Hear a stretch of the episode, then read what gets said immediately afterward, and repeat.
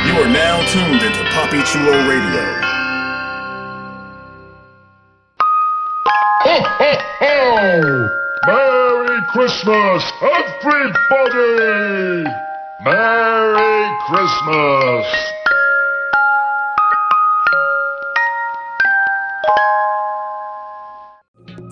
You are now tuned in to Poppy Chulo Radio, your web portal for the best in pop culture news and interviews. Because the first step to a new beginning is imagining that one is even possible.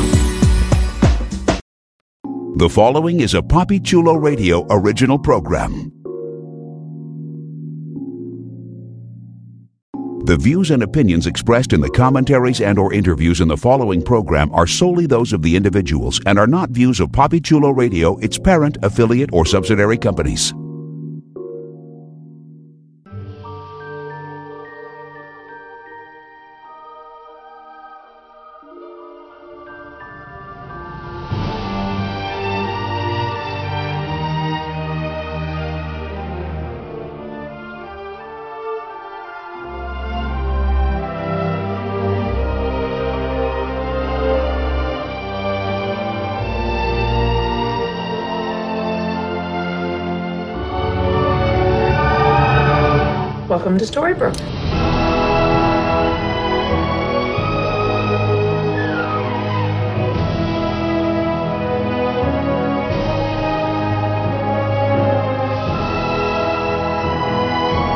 Because the first step to a new beginning is imagining that one is even possible.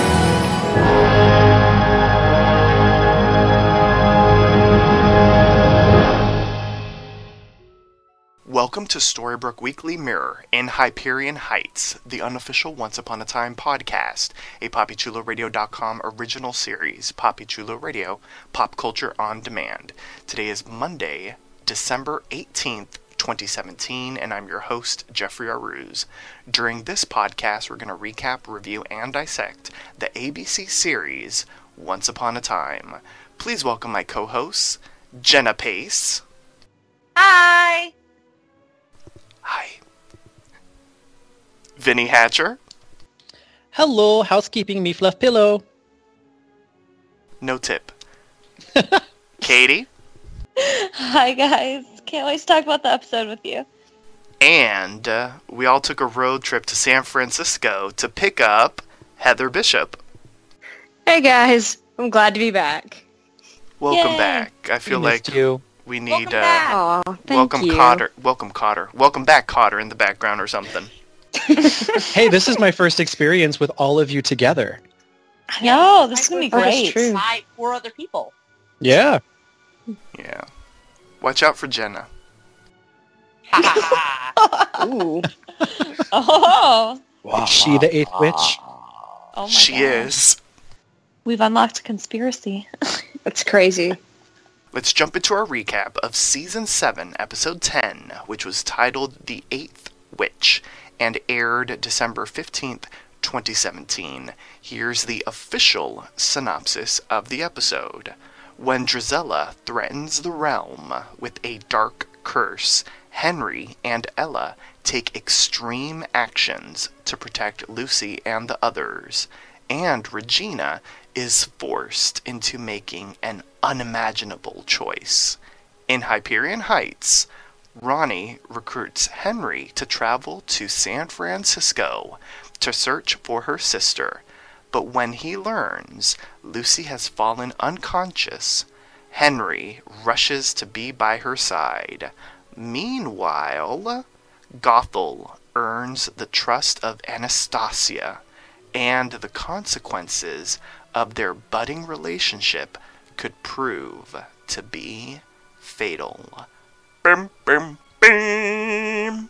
All right, let's check in on the ratings for season 7, episode 10, the mid-season finale of Once Upon a Time. It was viewed by 2.34 million total viewers with a 0.5 in the demo. It dipped in uh, the total audience, but it remained steady in the demo. Steady is good. All right, I want to get everyone's initial reaction to the episode, and uh, since she was gone for a minute, but she's back again with the jump off, let's start off with Heather.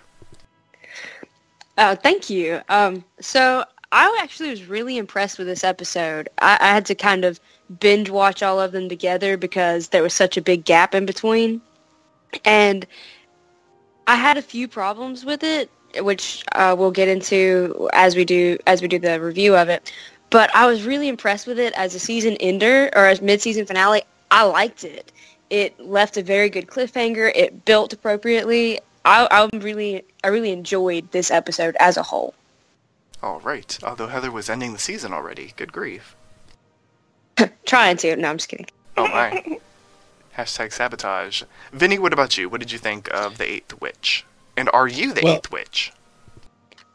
I'll get you, my pretty. No, um, I like it. Well, Although first of I do all- enjoy your Zelena. well, darling. No, I. Speaking of, obviously, huge Zelena fanboy, and I was so so happy to see her back. I've been like so sad that she has not been part of the season. Now that she's back, I'm extremely excited. Overall, I was pleased with the episode. I, as with Heather, I had my own few issues that I experienced with it. Um, but no, I, I think going into a two to three month hiatus, it gave us some closure while at the same time opening up potential plot points that I did not see coming. And I'm really excited to see where these branches go in the Secret Garden. I see what you did there. And listeners, put a bookmark in this because Vinny will start off saying lovely things and then he'll give it a six at the end. I'm just saying. I'm just saying, you know, don't fall for like, you know, the the whipped cream with like the the marshmallows on top. I'm just saying. See, I just try not to diet because if I go too further, then I'll start like nitpicking right off the bat. I'm kind of like the episode. I start off and then I end with something big. All right. Be careful, we'll throw you into a well. I'm just saying. Oh. Yes. Jenna Pace. Um, I thought this was a really fun episode. I think that it's kind of doing things that the show hasn't really done before. It set up some really good conflicts, as Heather said. It ended on a really good cliffhanger that has a lot that leaves a lot to be built up for the next half season. It's definitely not without its problems, but I guess we'll get to it when we get to it. But overall, I had a lot of fun, and it was great to see Zelena again. It was great to see her pers- her cursed personality. Her purse? Katie, I think your I think your word garbling is still affecting me. Uh, if we saw I her passed first, it on to you. X rating. Katie. I know. I'm sorry I passed it on to you. I know. Ah. Je- Jenna Yeah. was Oh, well. staring I- at Zelena's purse. Anyways, um, yeah, I just had a ton of fun. Yes, so did we with that initial reaction. That was amazing. Heather, did you miss us? I did. It's been a long few weeks, so I really missed being here and talking about the show with somebody instead of just watching it and talking to myself. We missed you. That's too. about what I have. You too. Aww. So, If I try to talk about it with my boyfriend, he just looks at me and goes, "Oh, it's not over yet." Same. sounds like someone's co-mod. My mom barely understands the series. Yes. Speaking of co-mods, Katie, what did you think of this episode? Hashtag shade, Uh, but not at wow. Katie. I I don't know. I I liked this episode. I will say that it was a good mid-season finale. I, I it kind of it was hard for me to get into it. I don't know why. I think the pacing was really weird in this episode to me, and that's what threw me off. And it yes, okay. Yes, I'm not off thinking that. Because That was me being the voice in your head agreeing. Yes. it really threw me off, and I think that's why it took me a little bit to get into the episode. But I will say that I did enjoy it, and I will say, and somewhere that I was not expecting at all. Like I had no theories that I heard no theories that would have led to this, and it got dark really fast, like really quick. But it was very interesting. So it's going to be interesting to talk more about it in detail. Katie, I have no idea what any of that means. Is this your I don't first know either. lukewarm review? Maybe. I don't know. We had to talk about in detail. See, I'm that's still why mine reeling. sometimes changes. Yeah, yeah. I mean, overall, I will say that I liked it. I did like it, and I, it made me excited to see what's coming up next. But I don't know. I really think my main issue was pacing. Okay. It just threw me off. Katie, I don't know why. Depending on uh, the rating you give this episode, you might have to give up your Tumblr site to someone else. Dang it. It's, it's not going to be good. I know. You can gift it uh, via the Secret Santa that you're not doing this year because somebody was lazy. wow. Whatever. Wow. darker Jeff throwing shade. I know, right? Oh, well, we're going to be off for a couple months. Might as well uh, leave the listeners with shade that they can lay under. All Season finale. Will they all come back? Bum, bum, bum. All right. Uh, I liked the episode. I agree. It had thing stuff, mostly with the flashback, in, in my opinion. I don't know if that's where you all were thinking, but I, I guess we'll get into that in a moment. I thought the flashback, it was a lot. We got a lot of exposition in the flashbacks. We got a lot of answers to things that we needed to know. I think we got answers to things that we didn't really know that we really wanted to know. And we also were left with a lot of questions. Like, why is Rumple juicy? Woo! Why does Zelena have magic? Um, why eight years? Why the weird effects for the witches that I didn't like?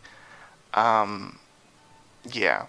So it left me with a lot of questions, at least. So uh, we're gonna get into all of it. But for the most part, I did enjoy it. In particular, like the present day stuff. I thought that was probably the strongest. Although I have no idea where they're going, and I have no idea what's next. I, I mean, even watching the promo for the next episode, I was very confused. Yeah, so we have a lot to discuss. But before we get into a thorough recap of the latest episode of Once Upon a Time, here's our announcer with a few special announcements. Binge listen to your favorite Poppy Chula radio podcasters discussing some of your favorite television shows. Visit poppychularadio.com slash podcasts for a complete list of all the podcasts that we produce. You will get up-to-date information on whether the podcast is currently releasing new episodes or if it's on hiatus. You will also be able to click a link to either take you to Apple Podcasts, Google Play, or the Poppy Chula Radio archives to download the podcast. To binge listen to your favorite Poppy Chula Radio podcasts, visit poppychularadio.com slash podcasts. Would you like to be one of the podcasters on this podcast discussing your favorite television show? Email talent at poppychularadio.com. We are always looking for new voices to add to our collection of podcasts. To become a co-host you must be at least 18 years old. You must be comfortable sharing your opinions. And you must be comfortable using Skype. There's no podcast experience required. So if you think you have what it takes to be a Poppy Chula Radio on-air personality, email talent at poppychularadio.com. We look forward to hearing from you. This is a Poppy Chula Radio special announcement.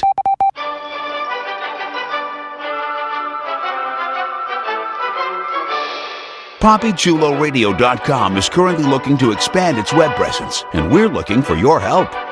If you're a fan of Poppy Chulo Radio and its signature series, please visit GoFundMe.com slash PoppyChuloRadio and help us with our campaign.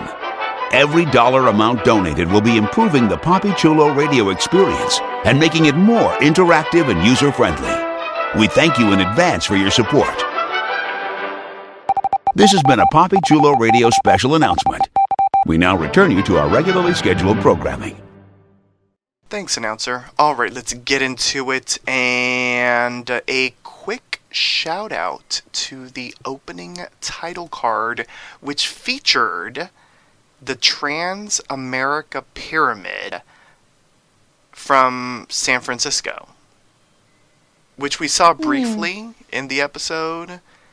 And I really don't understand why that was like the thing that they decided to go with. I guess because of What? Zelena, but like a broom would have been more mm-hmm. interesting. Or a Like, hat. what is this? Something like a hat on the O or something. Yeah. Or maybe make Yeah. like the I don't know, make Once Upon a Time in Green. Like I just I'm like that's really It's what you went kinda- with Yeah, it's kind of because weird. we weren't. I don't know. That I didn't even really know like, what that haven't- was. Yeah, because I've never I been to San like- Francisco. But like I most noticed of- it when they panned in the background, and I'm like, oh, that's what that is. So I'm like, does Yeah. Alina work there? But no. Okay. No, I feel like most of their uh, title cards are. I there's really like none that I didn't really dislike, but this one was so out there. It was just weird. I don't understand why they did it. I had to Google it. And I've been have to to San Google. Francisco. I totally forgot it. I, I didn't realize that's what that was until there we go. We just opened. We opened. Opened your mind. Yes. We we don't even know what it means. I feel educated now, though. there you yeah. go. I mean, it's some. So let's start off in the past, as we usually do, in the magical forest, and uh, we are sort of thrust into a different time because we've been seeing everything sort of like deeper in the past, like when Ella and Henry first met. We are now to the point to where Henry and Ella, I'm assuming, got married. I mean, you don't have to. I mean, you know, you can have, you know, babies with anybody you want to, but um, it is once upon a time, and it is kind of like the whole fairy tale thing. So I'm assuming that they're married and they had a kid, and that kid obviously is Lucy. And Drizella comes in and she does her best Maleficent, you know, basically telling them that in eight years, a prophecy and, and a curse and that kind of thing. Katie, what did you think of the opening scene uh, with uh, Drizella being turned into stone? Um, honestly, it didn't really. Well, I didn't leave a huge. I think this is where the pacing started to get weird to me. I guess I don't know. Like I'm trying to even think about the scene right now, and I can't picture. Like it wasn't because you is it because you have General Leia on your brain? I do. I do.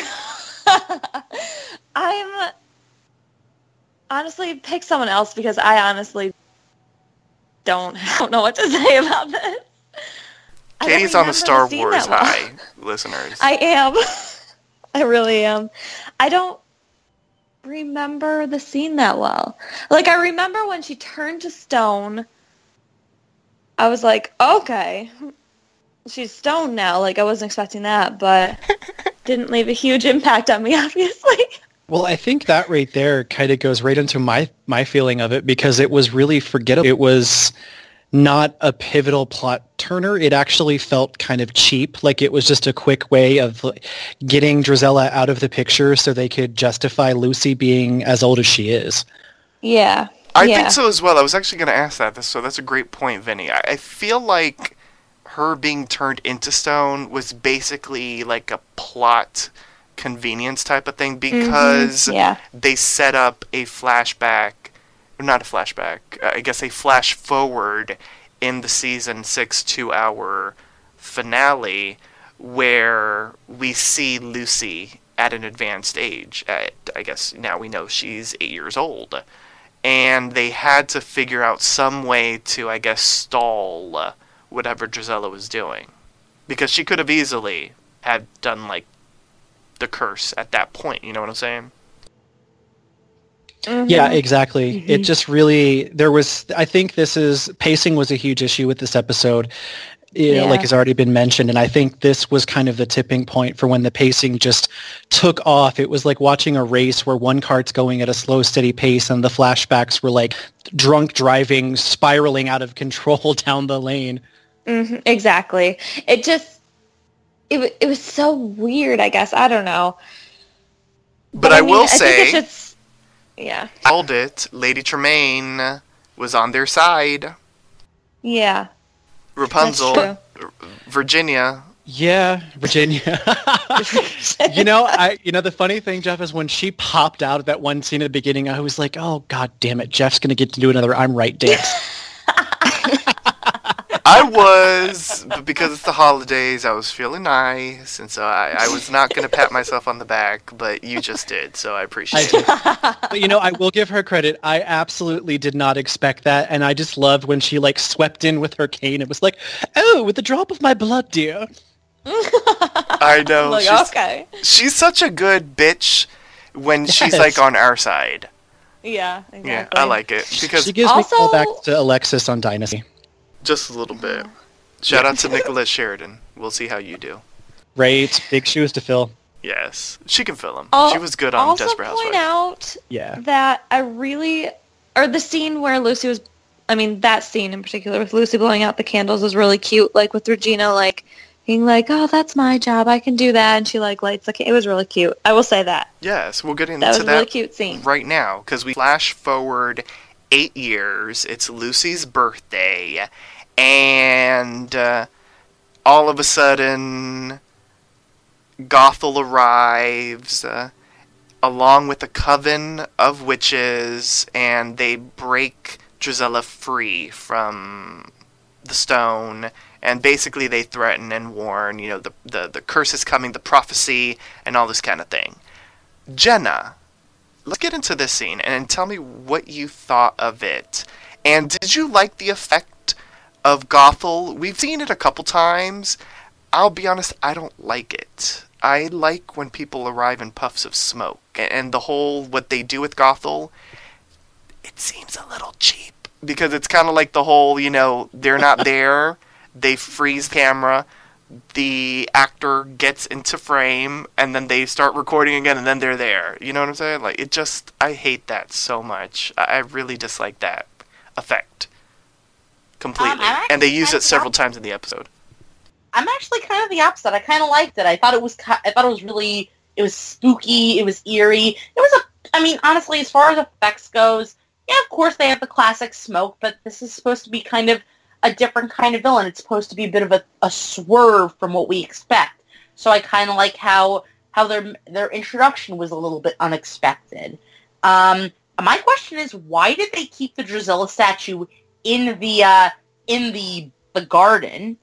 Also, I'm gonna assume to watch it to make sure, like, I was gonna say her fingers don't start moving. I was like, here's the thing, why the Jeff. heck are like they don't do anything. They don't do anything to like shield it or like do anything to look at it. It's just like chilling there and nobody's paying attention to it. It's a And really the- ugly statue. Um, TBH. They I just felt bad. They were But like, not "We'll to just put her in the mention- corner. She was clean. I'm sorry, but if that bitch was doing all she did, I would have let the bird shit on her and not clean her up. And she was in just as good a shape as she was. And if I remember correctly, that was an open courtyard. It was. yeah. Um. Yeah, love is an open door. oh my gosh. I also wanted to get into this a little earlier, but um, back to like the whole making her a statue thing. I don't necessarily mind plot conveniences, but they didn't do anything exactly in terms of making it so they actually took the eight years seriously. And Regina, who like knows like the importance of the prep time before these curses and prophecies come true, you would think that there'd at least be like there are guards and stuff. They're in a castle. They have magic users. Why is there not like a bit more of a security bump? Why aren't they taking this a little bit more seriously? Gothel's still on the loose. So I just found that a little loose. that I find very annoying because it's like it proves that they didn't do anything to take advantage of this time. And considering that we're with characters who have been through this before, a little bit smart and like are smarter, to see them like just not do anything for it, I felt that that was kind of a weak point. And then and not and just to have her open out in the courtyard while they're while they're opening gifts, it's just they're just tempting fate. It's just it's On the so- prophesied day that she was to come, you know, do the curse. It was. I know. I was like, what? The party was actually for her, for her back. Yeah. You guys Yeah. didn't see that part. It was on the cake. Not gonna lie, the cake looked good Welcome though. back, Drizella. That cake back, looked good. I'm just saying. I like It did. Not gonna True lie. that. It was a good really good desserts this season. I'm just saying the beignets Yeah, that make me one. I mean, I wouldn't have eaten it because she made it, but like the Mother Gothel cake, like everything look has, is looking really good this season. Well, Jenna, you make a really good point because all of that, and I'll throw in there also, if they were that lax on security, how were they smart enough to pinpoint the small circle and know that Drizella would just randomly appear in that one exact spot to be Mhm. trapped? Mm-hmm. Exactly. And also, like, what about the fact that if they get to make in season eight, Drizella has a whole eight years of plot that she can't, they can't use her for anymore. So Yep. any story that happens for Drizella here on out has to go either, Oh, it has to go before that eight years. There's Yep. no progress in there. I didn't even think about that. That's They right. kind They'll of cripple kill her her character a little. No, You think so? No, Or I they'll don't pull know. a I'm Zelena just, with her. I just said that to Pe- be people don't really die here, Nah. On TV, no one's dead forever. except for Neil. He's gone. Except for Neil. Sadness. Sorry. Not Yeah. really. Not from me. Sorry to bring but it you can there. be sad. He's hunting other things these days. Yes. Oh wait, sorry, I was making a hunter reference and we were talking about Neil. I'm brain dead. Forgive me. It's okay. Because I was going to say something about the Hatter and the Huntsman, and I, then I decided not to, but then I said the joke anyway. Deprogrammed. Yes. Somebody out there understood it, just not us. yes. Okay, so uh, this is going to be directly for Vinny because Ooh. he loves her. So Regina needs help, and here's the where I got confused. Did she go to another realm? Is Oh she God, still in the magical forest? Why is she here? She has magic. She was invited by a coven of witches. We meet a 25 year old Robin. What's going on? Break this down. Discuss everything Zelena, Regina, and Robin. You know, I this was an ongoing problem with this episode was which forest are like literally Yeah. I just, I, I, magical, enchanted, magic enchanted. I, I don't know. I, I was so happy for Zelena to come back. To be honest with you, when I, when I knew she was going to go after Zelena in the, the past, I expected her to go back to Storybrooke. I expected us to have like another cute little, you know, cameo of the town and her going back and being like, sis, I need help. And maybe something happened to explain her getting her magic and then they poof to the magical forest. Instead, we get no intro, we get no backstory, but suddenly Zelena is at what first looked like a fairy tale retirement home because it was called Emerald Acres. Well, I You know, sort of I was- took it like Green Acres in a Yeah. sense. Which But, I didn't know- mind, but it was kind of weird. I guess the whole Wizard of Oz thing with the farm, Yeah. and she had the farmhouse in Storybrooke, so I guess she has a house wherever the hell she is. This was a, you know, this was just another example of the major problem that I had with this episode that we talked about. Not only the pacing, but lack of exposition for some of the things that happened because she gets to this farm and as soon as I saw the name, obviously I knew, you know, because first I thought she was about to walk through a portal and then the farm shows up and then Robin shows up and then there's Zelena and, uh, I was like, okay, so she must be in the Enchanted Forest. Apparently, Zelena went to that bean vending machine and got her own portal and went to their old place. But then as the episode progressed and we found out about a certain romantic relationship, that obviously put things into perspective that Zelena jumped on the bandwagon with her sister and apparently at some point emigrated to the magical forest and is raising her daughter there, which is very contradictory to like everything that I would think Zelena would kind of want to do because I'd think you'd want to raise the child of the man who he almost went with your sister but didn't because he died. I'd want to raise that child where the father had grown up. So I would have, uh, you know, I, I maybe that's just me being overly optimistic, but I would have thought that gone back to her, the Enchanted Forest. Uh, but I sat at belief by saying Zelena and her sister were in a better place at the end of season six, and at some point in the past eight years, she decided to come join that forest and be there as Aunt Zelena and Mommy Zelena, you know, whatever. But what was really interesting is we get no explanation of how suddenly Zelena got her magic back. So I'm going to mm-hmm. guess that there is an ice cream parlor that she went and she ordered give me my magic back chocolate chip and she has her powers back. I don't know. I, as much as I am happy to see her back with power, I literally let out the F word at the top of my lungs when I saw her, you know, later in the episode just flick her wrist and something fly into it. And I was like, oh no, no, no, no, no, no, no, no. I want to know how this happened. I want to know right now. And don't.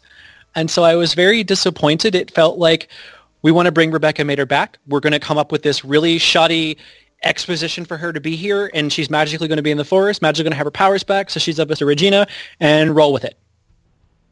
That's kind of yeah. The only Yeah. thing the only thing that I said to myself, I guess, to explain it away that sort of at least made sense for now until they explain it really, literally on the show, is maybe because she went back to like the land of magic.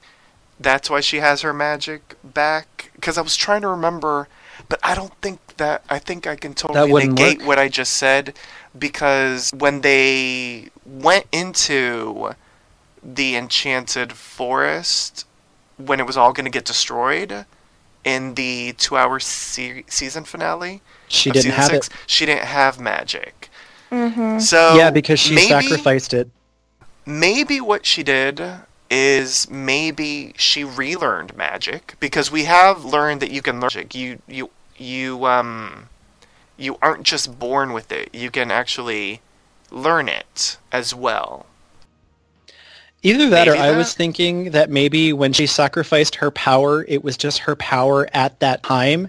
And that over the course of eight, because you pointed this out when I Facebooked you, and I was like, she's got her powers back.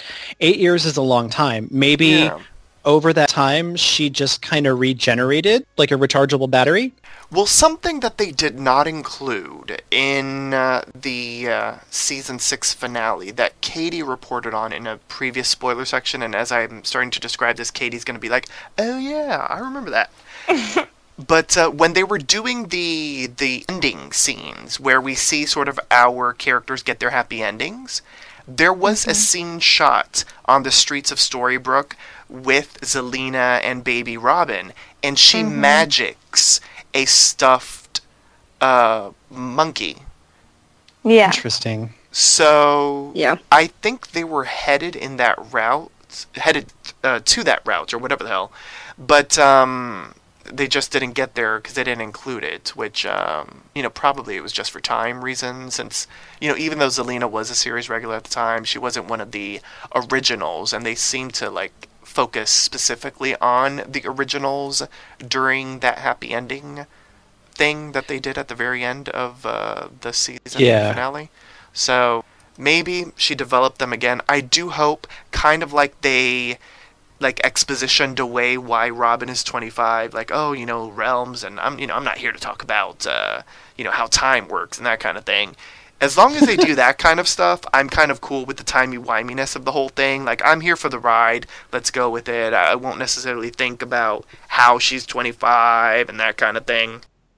You know, I maybe you it's- traveled realms, and I'm cool Right. with Yeah, that. that bothered me a lot. Well, I, Yeah, I was was, a little cool. I was okay with that, just because you know, if you travel realms, like I- I'm, I'm more okay with that than Zelena having magic again. Like they need to have some sort of explanation, whether it's in the present or in a flashback, where like, oh, you know, I got my powers back because of this.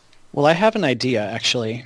Ooh, tell us. If you think about it, so when Henry left, he was about 18. He went into Cinderella's realm, the magical forest, and he spent the next however many years getting to the age he is now.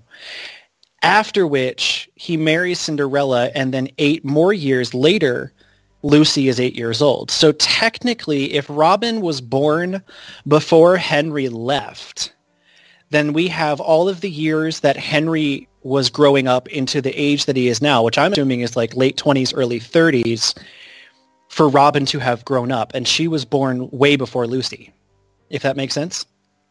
Yeah, but then that would only be that would only put her at like maybe twenty years, possibly. Yeah.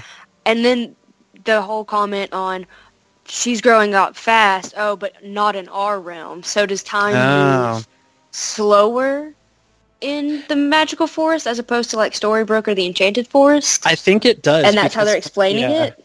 because Henry got old, and that's how they justified having the new grown-up version of him. Is he?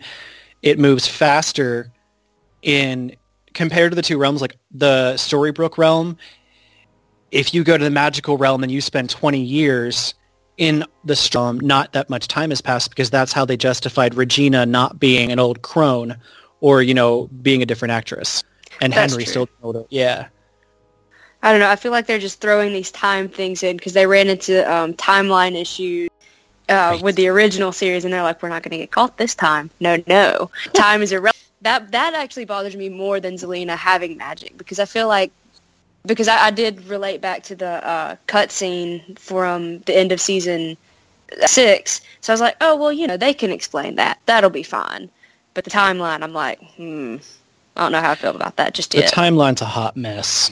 Yeah, I used to care more Mhm. about the timeline during like seasons one through six, just because they like made like effort in trying to explain the timeline, especially when the showrunners would do interviews and that kind of thing. Now I'm a little bit more lax with it, just because they've kind of said, you know, time moves differently, and I'm like, okay, well then, time moves differently, so I'm okay with it.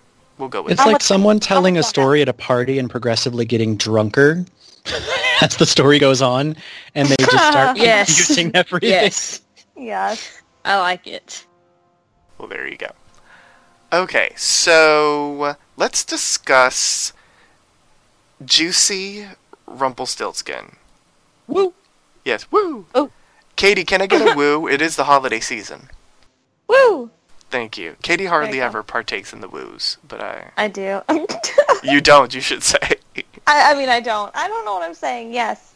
yes. There you go. I don't. Oh my gosh, She's got the booze blues. I love it. All right, Jenna, this is for you. Rumpelstiltskin. He's back at his juiciest. Woo. Woo. What's going on with that?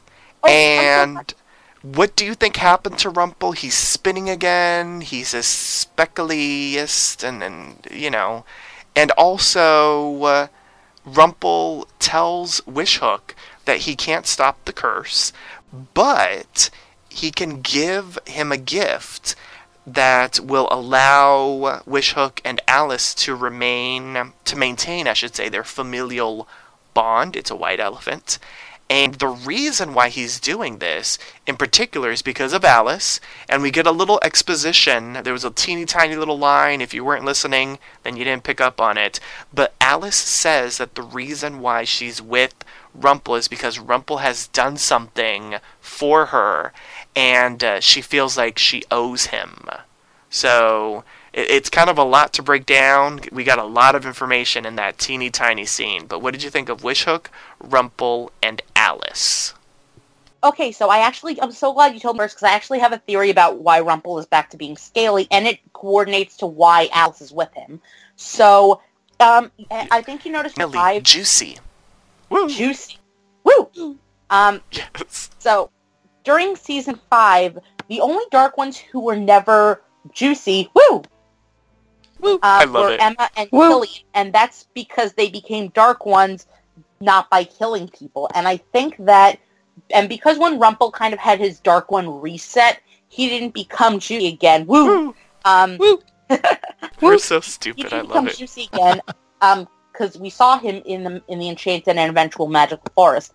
I think he became scaly again because something happened with Alice where he was taking her or they were interacting and he killed for her and that Oh. reset his scales. And that's also why she feels that bond to him because he kind of took the like she knows she's probably the first one to know that he's trying to find the guardian to give his dark magic and stuff and she's the person that he used dark magic on. So because of that bond, she feels inclined to stay by his side. So that's what I think, and I think that I've got a good evidence to support it. And I think when we finally see that, because I definitely think we're going to see that in um, the upcoming half season, like the why that is, that's going to be the ultimate reason. Jenna Um, Pace, you're on a roll. yeah. Um, yeah, because I because I've been thinking about that since like season five, like why Emma and Killian were not, weren't so juicy. Woo. And now and like it and now that Rumple's there, it kind of makes sense because like he had a Dark One reset, so all the times that he was in the Enchanted Forest and looked like himself, he was normal looking. Um, so he was anyway, normal looking. well, as normal as Rumple can be. Oh, that was shady. Aw, I'm kidding. I, I love Rumple, and I honestly think Robert Carlyle is rather cute. Anyway, Could I posit I a- ship an it. opposing theory? Oh, go for it. Because I, I, I can't be 100% sure, but this is the first time that I've kind of hinted at something in the past. If you guys remember, I had a theory a few episodes ago about Rumple and the Dark Darkwind Curse and True Love's kiss, about his face started changing when Belle kissed him. Mm-hmm. Yeah. Oh, yeah. so there was a very specific line in this episode that actually answered why Rumple was juice again. Woo! So he says to Wishhook, I filed gold away in the back of my mind. Mhm. I think, and the evidence that I saw in this episode kind of leads me to believe that I may potentially be right, that he was juicy again because of the oncoming curse and woo, loss of his memories into a cursed persona. Rumple is a man that has backup plans inside of backup plans inside of backup plans inside of backup plans. And so while he knew he could potentially count on someone hero-wise to break the curse or persevere, he watches out for number one. So what he did was put his personality of Mr. Gold and you know everything that Mr. Gold was involving Belle, the time in Storybrooke, and all of behind a kind of protective, deeply woven mental barrier, and allowed the Dark One curse to consume him externally and mentally, kind of like how people create pockets in their mind mentally if they're really mentally strong to resist things like hypnotism and stuff like that. Because he specifically says, "I filed gold away in my mind." And so by Do doing not so, he- the man behind the curtain. Exactly. He was creating a failsafe for after the curse. And that's why, because everything that he personally developing was Mr. Gold, was locked away, it allowed his juiciness to flow. Woo! Woo! I like it. I do too. I don't know. I'm kind of with Jenna's original. Oh, all right. We're Ooh, splitting up into alliances. I like that too. I don't want him to go back in on anything that uh, on any kind of character development we've seen in season six because like or season seven any step back I feel like would just send the character tumbling back down. You know what I mean? Because he's been through so much throughout the seasons. I don't want there to be a slip up. I, it needs to be something he did for Alice to kind of sacrifice his movement forward in finding the guardian. I feel like that would make him who he is as a character. Yeah, I don't think he would slip back. I think it was just like a temporary, that's my hypothesis. It was just a temporary precaution to allow him to like, because even if you know he went glittery again, he still maintained an element of goodness by helping the man who may not be the same one, but was still his enemy. And that's fair yeah, so I, I think it was just kind of going into the Rumple equivalent of a bomb shelter. So, so not taking on the dark one as in with all of the evil and all Exactly. of that, just as a temporary bomb shelter, like you said. Okay. Yeah.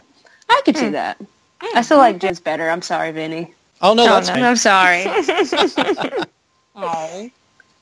Well, damn. All right. Alliances have formed. I like it. So, let's get into this since we're already discussing Alice. So, throughout the episode, we've gotten little romantical hints. We have Robin, who's like, you know, I, I need to find, I need to warn, and then dot dot dot. And then we've got uh, Alice with, can you get this to dot dot dot? And it's a little um, card that's got my love. I'm like, really? Are y'all trying to keep it this vague? I was like, y'all are working my nerves because it's obvious. And so let's see. uh, And oh, oh, we also got uh, Zelena earlier talking about young love and that kind of stuff.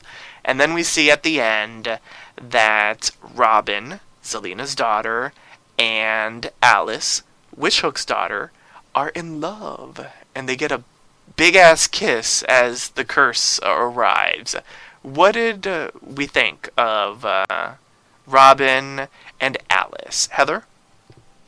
this is so much better than Ruby Slippers. because there's actual development instead of just throwing it all together in one. What is their I- ship I- name? Oh, I don't know. Oh, there's a few ones going around. Um, Curious Archer's one. Wonder Arrow is another. Bunny Hood is one. I'm rather fond of Curious Archer. Um, Bunny Hood just Uh, won my heart. Out, That is that's it for me. White Hood. Aw. Bunny White Hood, I Archer. like that one. Ooh, that sounds a little ferocious. Ooh. Well, Um, Alice is a rather ferocious girl, and I mean, Ro- I mean, Robin shot her aunt between her fingers, so they are rather ferocious. That's fair. I would Um, call them Outlaw Wonder.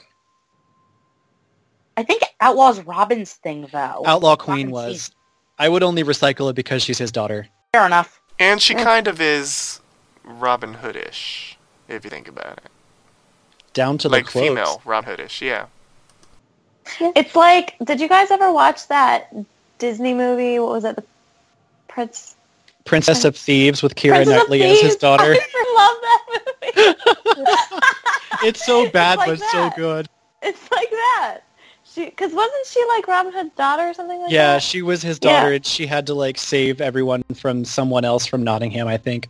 Yeah. So this is like that. It's uh, when is Robin Hood's daughter? so there you go. I don't approve. But um, moving Whatever. on, Heather, continue, please. Alright. Save us from Katie. Whatever. So I, I actually think I'm gonna like Bunny Hood, um, which is what I'm calling them from now on. That's not changing. Um, they actually had a little bit. Uh, you know, there's there's tension between them. There's an actual story happening this time, so I think I'm gonna like it. I I'm, I don't want to put out any judgments on characters that haven't fully had the relationship explained yet. So, but so far I'm I enjoy them. I also like the differences between like Hood's and Zelena's parenting because um, when Zelena was explaining it to Regina about Robin has this other person in her life, um, Zelena's like, yeah, you know, young love. And then you go over to Hook talking to Alice, and he's like, no, true love is the thing, and it's the most powerful. And it's like Hook is so intense and passionate, and Zelena's like, oh yes, young love. I really liked that. That was my big takeaway from uh, the two of them. I don't know why. That's just why. They're so supportive of their lesbian daughters. they are. Look at them. I like it. I ship them. They were adorable. I could do it. So, okay, so as uh, the curse is, you know, I guess they're getting ready for it. They are, our good, our good guys are preparing for it, and this is where I got confused because they're in the magical forest, but then Henry says this weird ass line that I have no idea what it means. He's like, "Here we are, you know, in the remnants of the enchanted forest." What does that mean? Maybe it's See- like the enchanted forest was destroyed after the first curse, so they traversed realms. Well, no, because the it was uh, still alive after the first curse. We've been there several times. Maybe I know, after the enchant, maybe after it was destroyed because of the Black Fairy. but no, What? because then we saw it all being restored. Yeah. I mean, technically, you could call it the remnants after the first curse because everything was still pretty much. I like we've been back, but everything was kind of chaotic and wild when we went back. So maybe that's what he meant. Yeah, and how many of those damn mm. trees are there? True. Like, True. That bothered me. I know. yeah. Every time, like, we've had a wardrobe discussed, or because didn't they also at some point want to create something else from that tree? Like, it, it's maybe that tree got restored when they restored the enchanted realm, and this is where it's like, which realm are we in? Like, how are they hopping realms so fast? There, there has to be like a dispensary for beans. I swear. Maybe there's oh. more beans in the magical forest. Maybe. Maybe. That's how I've been rationalizing True. it to myself. Beans, Yeah. beans, the musical fruit. That and they got their their, their rings from Doctor Strange.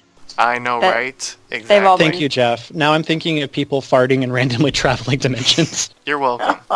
okay, so they, there's this tree. It's the same one as the Enchanted Forest, the one that sent Emma, and that kind of thing. And so they're planning on using that to send uh, Lucy and Henry to the land without magic, and then they will figure out a way to reunite with their family. And even Tiger Lily's there. Why? I don't know, but she was there. I guess to bridge something, but she was there. And I like Tiger Lily, but Connect didn't- the season six finale. they didn't really give her anything to do. And so, okay, so we finally get a connection, as as Katie was alluding to, to the season six finale. Although it was weird because Henry started chopping at the tree during the day, but then when his axe hit the tree, it was nighttime. He's been chopping at it a while. No, he Yeah, hadn't. I mean- there was no dent. It's a magic because tree. it's a huge tree. Yeah, I don't buy it. it has the power. He hit that angled it thing so you couldn't see where once. though. and it was nighttime and then he's getting chased and then we get the exact scene minus the little scene that we saw with um, lucy and tiger lily we get the exact scene of henry being chased by something and for the longest i thought it was dr facilier because the same smoke was it the same way that we saw the dr facilier smoke many episodes ago but i guess that smoke was one of the witches that captured Henry. And we do see a follow up to the little tiny scene that we saw in the season six finale where Tiger Lily's like, you know, your mom is going to know what to do. And so we see Lucy go to her mom and that kind of thing. So this is where we get just a lot of information about this coven of eight. What did we think of uh, them going that route, them being the writers of like creating this coven of eight? We only see seven, and we only see the faces of two of the seven. Uh, obviously, later on, we learn that Regina becomes the eighth coven member, but we'll get into that in a moment. But just in general, the idea of the coven of eight, what did you all think? And I'll open the floor up to everyone, so whoever wants to go first. Does I thought anyone- it got. Oh, go ahead. Oh, sorry. I was just saying. I thought that that I don't know. It went in a way that I was not like I was. I don't even. I don't even know. That's just like came out of nowhere. I mean, in a good way because I think it's very interesting. But I was not expecting this at all. No, I wasn't either. Yeah. Honestly, it, I, I I was about to ask, was anyone else like as taken aback as I was? But I just remembered you said that kind of in the beginning. I think the Coven of 8 mm-hmm.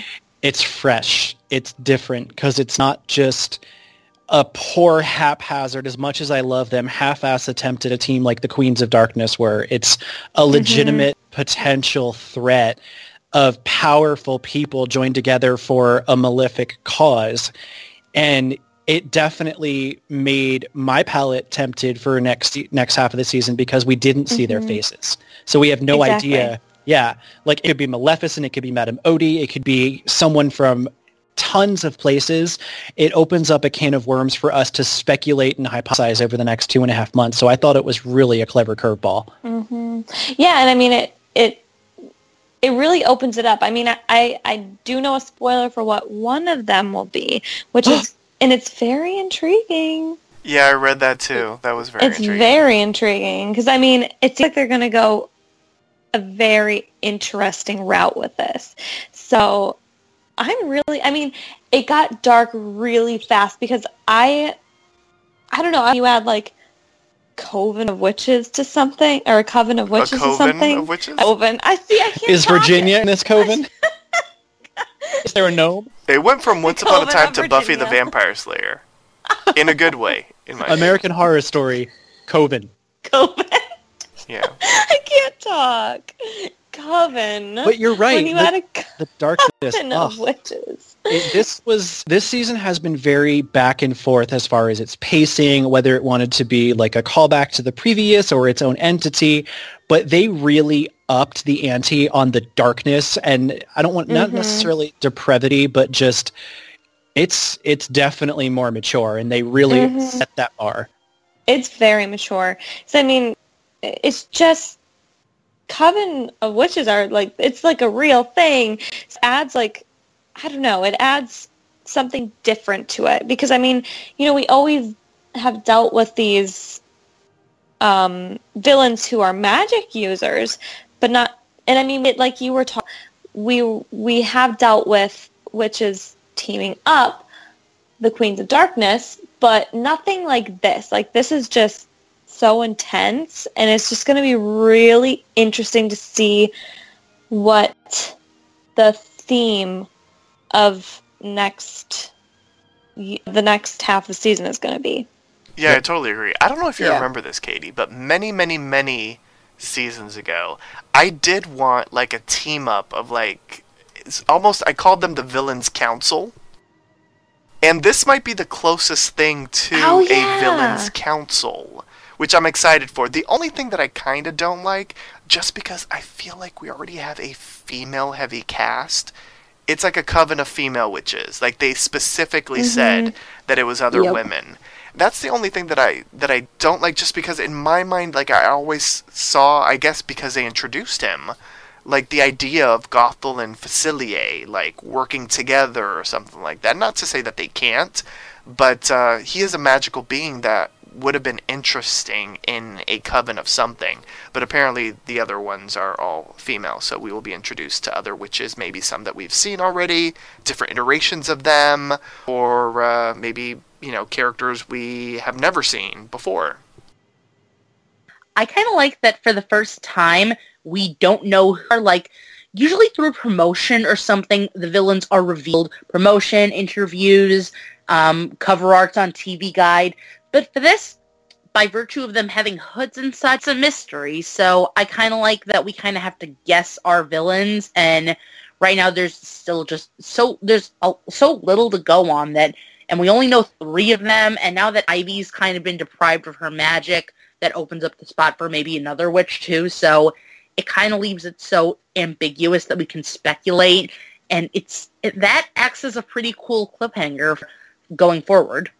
Yeah, I totally agree. If you think about it, this entire season so far has been a, an entire like red herring misdirection type of thing because we were introduced to Victoria as the big bad. And then all of a sudden it's Ivy. And now it Yeah. seems to be Mother Gothel. And then now it's like this, you know, of uh, eight witches. So uh, they've done a really good job, in my opinion, of like psyching us out as far as who or what or you know where the big bads are this season, which I kind of like, to be honest. And if you think Yeah. about it, they've they've done it in a really neat way where you know for several episodes we thought it was one person and then all of a sudden no it's really this person and all of a sudden no it's really this person but it kind of makes sense if you think about it the way that they've explained it at least in my opinion Well, and one thing that I really loved, which I thought was one of the top curveballs of this entire season, was you just touched on the fact that we were led to believe it was Victoria who cast the curse. And we come full circle to that when Drizella dropped that knowledge bomb in the flashback when she legitimately told Victoria, you're going to think you're the one who cast it to get Anastasia back. You're going to think this was mm-hmm. all you're doing. And I'm going to, she had a total like, twirl the hair, mustache, whatever you want moment. I loved that line. Like just because now everything that Victoria did this entire season in Hyperion Heights, there's no way to know that it was her or if it was the plot or the uh, the seed of the curse that Drizella crafted so cleverly. totally and to be quite honest That's she cool. could still be cursed if you think about it Yeah. Mhm. It was That's like a curse under a about it. curse. Yeah, exactly. Because if if I guess we're gonna have to see, but if my whole theory is like for real, real, and not just that one little scene where they used her blood magic, but if she actually ended up joining like Team Good to stop Yeah. Zella, then her entire actions in Hyperion Heights have been kind of questionable, just because it seems as if whether I mean not whether, but uh, she doesn't know it. She's under the curse, and so everything that she's been doing, everyone thinks she's the villain, but in reality, she isn't because she sort of redeemed herself in a sense. I guess Yeah. we're gonna have to see how Ronnie, not Ronnie, I, I can't even call her Ronnie anymore. Virginia. How Virginia, Virginia. We're gonna have to see how Regina and Zelena react to her, and if they end up using her like her help or that kind of thing in Hyperion Heights to see, you know, if they ended things on good terms in uh, the past in Magical Forest. I guess we're gonna have to wait and see. So to finish up the flashback, we learn that Henry has been poisoned. We don't know what the poison is. In the beginning, I was like, is this the poisoned heart thing? It didn't really look like the poisoned heart thing. So he's poisoned, and uh, Regina is forced to be the eighth witch to uh, basically enact. Well, well, let's clear this up. Regina didn't enact the curse because I, I, read a lot of recaps that were like Regina enacted the curse, and you know, can you believe Regina enacted the curse? Regina did not enact the curse. Regina was was one eighth of the curse being enacted. I guess you know each witch had to have some sort of experience in something to be a part of the spell to uh, do the dark curse, and they needed a witch that uh, has sacrificed uh, their uh, the thing that they loved the most. And obviously Regina did that when she cast the dark curse the very first time. And so with Regina's blood, uh, the seven other witches' blood, they're able to create the dark curse. I will say I like the effect of this dark curse because it was like what we're used to with the dark curse, like the smoke, but it also had fire in it, which I thought was really neat. And um, they were sent to a land without magic uh, obviously, so that uh, Henry would not die. So we got a lot in that scene. We got a little Mother Gothel being creepy with uh, Wishhook. We learn what's going on with Henry. We learn, uh, I guess we saw Zelena using some magic, and uh, we saw none of the faces of the other witches. So, Katie, did you like the twist? that it is Henry who will die if the curse is broken? And what did, what do you think Henry is poisoned with? What is he poisoned with? That's a good question. I mean, I'm just gonna say what I've said throughout, and I don't have any theories. Like I'm just theoryless oh, because I feel like they keep pulling all of these plot twists that I don't see coming from anywhere. So I, I should just give I you some like of my theories, and then you can just regurgitate them. Yeah, yeah. I'll just agree with them or disagree with them. I just, I don't know. I will say I really liked this last scene of the flashback in particular because not only was it visually really like it was I hate to say pretty because it was so dark, but it was just Katie. The curse was coming really, to the dark side. I I watched Welcome. too much Star Wars today. I know, Uh, right? I forgot to mention that the the symbol that we saw, the rune, I think is what they were calling it, Mhm. earlier in the season, is the symbol of the Covenant Yep. Eight, and uh, Yeah. symbol was in the ground. That's where the blood went, and that's how the the curse ended up happening, which I thought was a really Mhm. neat visual as well. Um, Yeah. Yeah. It was. And I mean it kind of brought us back to shoot, was it was it the pilot or was it I- think it was the second episode. Was where we saw episode? Regina with a Oh, bunch yeah. of like evil people. Yeah, it was the second episode. Yeah. That's right. The little Okay. troll So, guy. I mean, they kind of brought us back to that scene a little bit, but this was a lot darker. Um which is fascinating. Um, I don't know. I, I love these callbacks that we get, but they still change them up. Yeah. Um, Although this one was a Gisela getting tossed to the ground was fantastic. Yeah. You know, that was great. That was pretty great. I liked that. um, but I like how you had Regina, you and it wasn't just Regina coming into the scene. It was also, you know, Hook was there, Zelena was there. Um, yeah, all these people went there and they came there together. And it just shows it just Ella. shows that, you know, what? Ella, Ella, yes, Ella too was there. That's right. Jack and the All these- Beanstalk. Yeah, Robin. and- yeah, Jack was there. I know yeah. all of you saying I think Jack is the baby daddy. I think Jack is gonna be evil. Listen to the music in the background. Ha!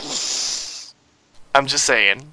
I actually, I actually wanted to point earlier. I'm so glad that that ended on like a nice note. Like I, I know I was kind of theorizing that he's the baby daddy or is evil or something, but in hindsight, seeing the end to that like potential love triangle on a good, supportive, happy note, I'm just happy to see that. And I hope things work out okay for Nick, Jacinda, and Henry in Hyperion Heights as well. I agree. I'm so glad that we did because this y'all were not the only people that were talking about that. Like the internet was like, well, I don't think Lucy is Henry's. Let's say I don't think Lucy's Henry's father. that would have been a plot twist. I don't think uh, Lucy is Henry's daughter. One thing that I really loved about this scene, if you look back at our curses, like the original dark curse with Regina, yes, it came from a place of rage, but it also came from a place of great sorrow and loss. And so her curse was like dark purple and black. Mm-hmm. And the I can't remember all the curses because there's been so many, but like each of them was kind of similar colored. This curse in this entire season where it's coming from is a place of rage, a place of mm-hmm.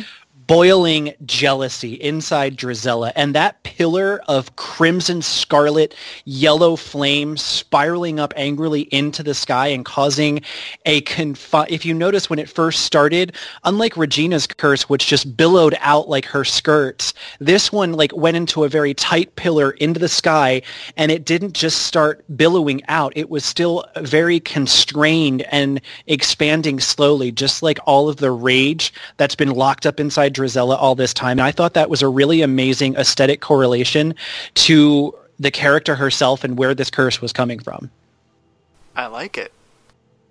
I like it a lot. And the only bit of, uh, I guess, plot that I did not mention was the fact that Hook ends up giving Ella the white elephant so that uh, she and Lucy can remain uh, mother and daughter when um, they are uh, transferred into the land uh, without magic. Oh, and we also saw the Rumple thing with the chipped cup. So Mhm. we saw Yeah. that Yeah. as well. It was just a really like the last scene was just really the last scenes were really cool because I I mean I loved the twist that Henry will die if they break the curse. I mean, you it like just that adds, Henry will die? Well, Henry Henry will. I like the twist. She likes I the emotional stakes. Yes, they've added good stakes to this. I mean, it's just I like when they can add something like that to the mix of a curse, you know. It's just it makes the stakes higher. It it gives them a mission, like some sort of different mission to be on for the next half of the season. Like, what the heck are they going to do? They they have two options, but they have to find a third option to break this curse, and how are they going to be able to do that? So, it's just kind of fascinating, and I honestly was not expecting Henry to be under the hood. I don't know. I was not expecting that. So when the like hood came down, there he was. I was like, oh my, oh crap, here we go. Here we go. Who'd you think it was going to be? Mary Poppins? Whatever, Jeff. No, but like seriously, they were like, "Oh, he's captured. Oh, but don't worry, they're just trying to like get us unfocused. Let's go save him later." Let's go save him later. No, I mean, I don't know. I just wasn't expecting it to go where it did with him already being poisoned or whatever they did to his heart, I assume, okay, or that's a whatever nice it was. save, Katie. Sort of. Whatever. See, I I'm thought it was going to be now. Lucy. Like, not under the hood, but See? I thought... oh my gosh. I, I, I did think she would be under the hood. I thought they No, would just but- have Henry trapped and they were gonna like I thought the catch of the curse was that be since Lucy's like the one that believes and remembers that if the curse is broken, she's it was gonna be like a negative parallel to Henry in the season one. You know, he was the key to breaking it and everyone remembering, but Lucy would be the catch in this one that if it was broken, she would die. Like when Mhm. Drizella like teased Regina in that earlier episode and was like, remember what happened, all your loved ones. I thought it was going to be a plural effect, not just one person. But I guess the grief of his death would impact a lot of people. Um, but yeah, I, I kind of expected the poison thing because it was kind of obvious that it was either going to be Zelena or Regina who was going to have to be part of the curse. hmm I thought it was kind of obvious that it was going to be Henry. That didn't shock me at all. I mean, that it was going to be him that the curse affected because whenever um, Drizella was teasing Regina in that episode that you were just talking about, Vinny, Yeah. the only person that she's really going to have that kind of reaction over is Henry. And Mm-hmm. regardless of how much she cares for Jacinda and how much she cares for Lucy as a granddaughter, Henry's the person that she is most attached to in the world. He's the person she loves most. So for her to just have no, you know, want to not re- re- reverse the curse at all, it would have to be Henry. That would be the highest stakes possible for Regina. So that Touche. part didn't surprise me at all. Yeah, I'll be honest, and this is gonna sound very Katie of me to say because Katie said something very dark about uh, liking Henry being poisoned. But I'll be honest, I'm I'd rather it be Henry than Regina because I was really worried for Regina uh, with the promo for for this episode last week. So um, I'm I'm glad that um, that it was Henry versus Regina. I'm just saying. I'm just glad Zelena didn't betray them again. Because for a second, Yeah. Right, think I was like worried she was gonna pull back the hood and be like, "Oh, haha." Oh that would have been a good twist. That would have been crazy. leave her alone. She's uh, she's talked about being heroes and what heroes do. So I I approve of her change.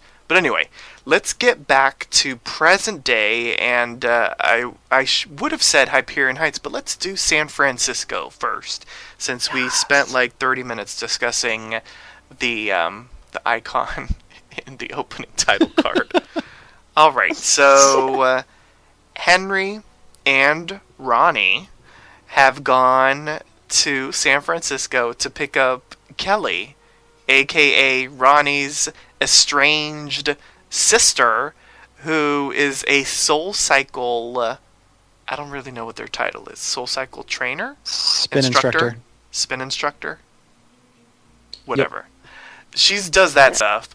Um, fly my monkeys, fly, beautiful, and uh, obviously their their relationship is strained.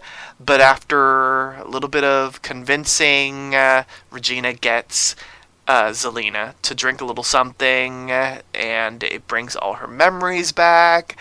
But Zelena is engaged, and uh, she uh, What? is feeling torn about the whole situation of like leaving, but she does end up deciding to go and, and help her family and uh, her loved ones.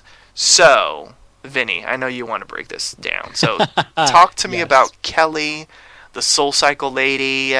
What did you think of it? Uh, a damn hippie. First of all, I absolutely loved it. Just the way that they like threw in her voice before they panned over to her, and then she flew back the red hair, and it was just like, "Hello, cleavage." like I was hilarious. Like Zelena doesn't. I mean, she wore her like Wicked Witch outfit, but it it was never really like that low cut. I don't think there. It was just like we are really going to show that this is a completely different character, and just the way that they made her look was just everything that Zelena is not.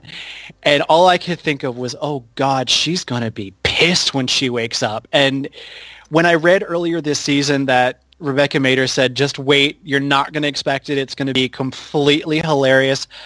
It, it's true. I wish they had not spoiled it before this episode because had I not been spoiled, I probably would have fallen on the floor laughing. Um, like it, it just, especially when she woke up from the curse and she was like, "Oh God, I'm a spin instructor." You know, it was like her I was hell. cursed as a hippie. Yeah. Cursed to be a hippie. Yeah. right. She's like a hippie lavender tail. But no, I, I feel like this was a really strong part of the episode, which a lot of the current day material was. Just the the tension between the two sisters, which goes multiple seasons, was still an undercurrent under this curse, almost to the point that I was almost worried that when she woke back up, there was going to have been some kind of another in the long series of rifts that have happened between them in the time that had passed that we hadn't seen yet. So I was actually very pleasantly surprised when she woke up from the curse and they hugged. There was no anger. There was no, you bitch, why are you here? Like there was when she was under the curse. It was really nice to see the ending of season six and their relationship matriculate into this encounter. And I really think it's a great opportunity for the character of Zelena, who when we last left her off was really finally letting go of her selfishness 100% and opening herself up to be a part of this group, continue the journey that she'd begun. To see her just pick back up and be like, oh my God, yes, you know, we have to go save Henry, save because I think she actually said "our people Mm-hmm. at one point. That was a really awesome culmination of her journey since season three. And the the fiance is going to be interesting because in that exact moment when she looked at the garment bag, you could almost feel the weight drop out of her because she realized First of all, I just woke up from a curse, remembering who I am. I've got a fiance who I was under a curse with as a completely different personality, which is not me, but is me, maybe part of me, maybe I am, maybe I'm not. Oh, on top of that, I was a wicked witch who pretended to be my sister's love's ex-wife, him, had a child with him, killed multiple people, and I've got to tell my fiance that at some point. So it was just like this whole bag of That's gonna kill the mood one day. really seriously. because I was actually reading about that. You know, it, it, I, it was funny because that was my exact thought. Like, this is going to be a very interesting plot point for Zelena in the second half of this season because all that we've seen up until this point was a very haphazard, tragic rekindled romance with Hades and he never really loved her. And so now we're going to potentially get to see Zelena having been in a reciprocal, happy, healthy relationship. And now there's just going to be this whole Herculean amount of shit to deal with on top of trying to save the world. So I loved it. Anybody mm-hmm. else? Thoughts on Zelena? I'll just say that her, I mean, Adam and Eddy built up Zelena's introduction as one of their favorite introductions, like reintroduction sort of thing to the show ever. And I will say that it definitely did not, I mean, it lived, it did. I can't talk tonight. It definitely lived up to the hype. Um, I was not disappointed because her introduction was so great. I think I laughed more than I ever laughed. My in cycling a long monkeys. time. I was like, yes. I love Rebecca Mader. And even though we only got a very short time with her being cursed, it was it was comedy gold. It was great. I love her so much. And that's really all I have to say, but I just wanted to say I loved her introduction to the show as Kelly. It was amazing. I liked it too. I love the big hair.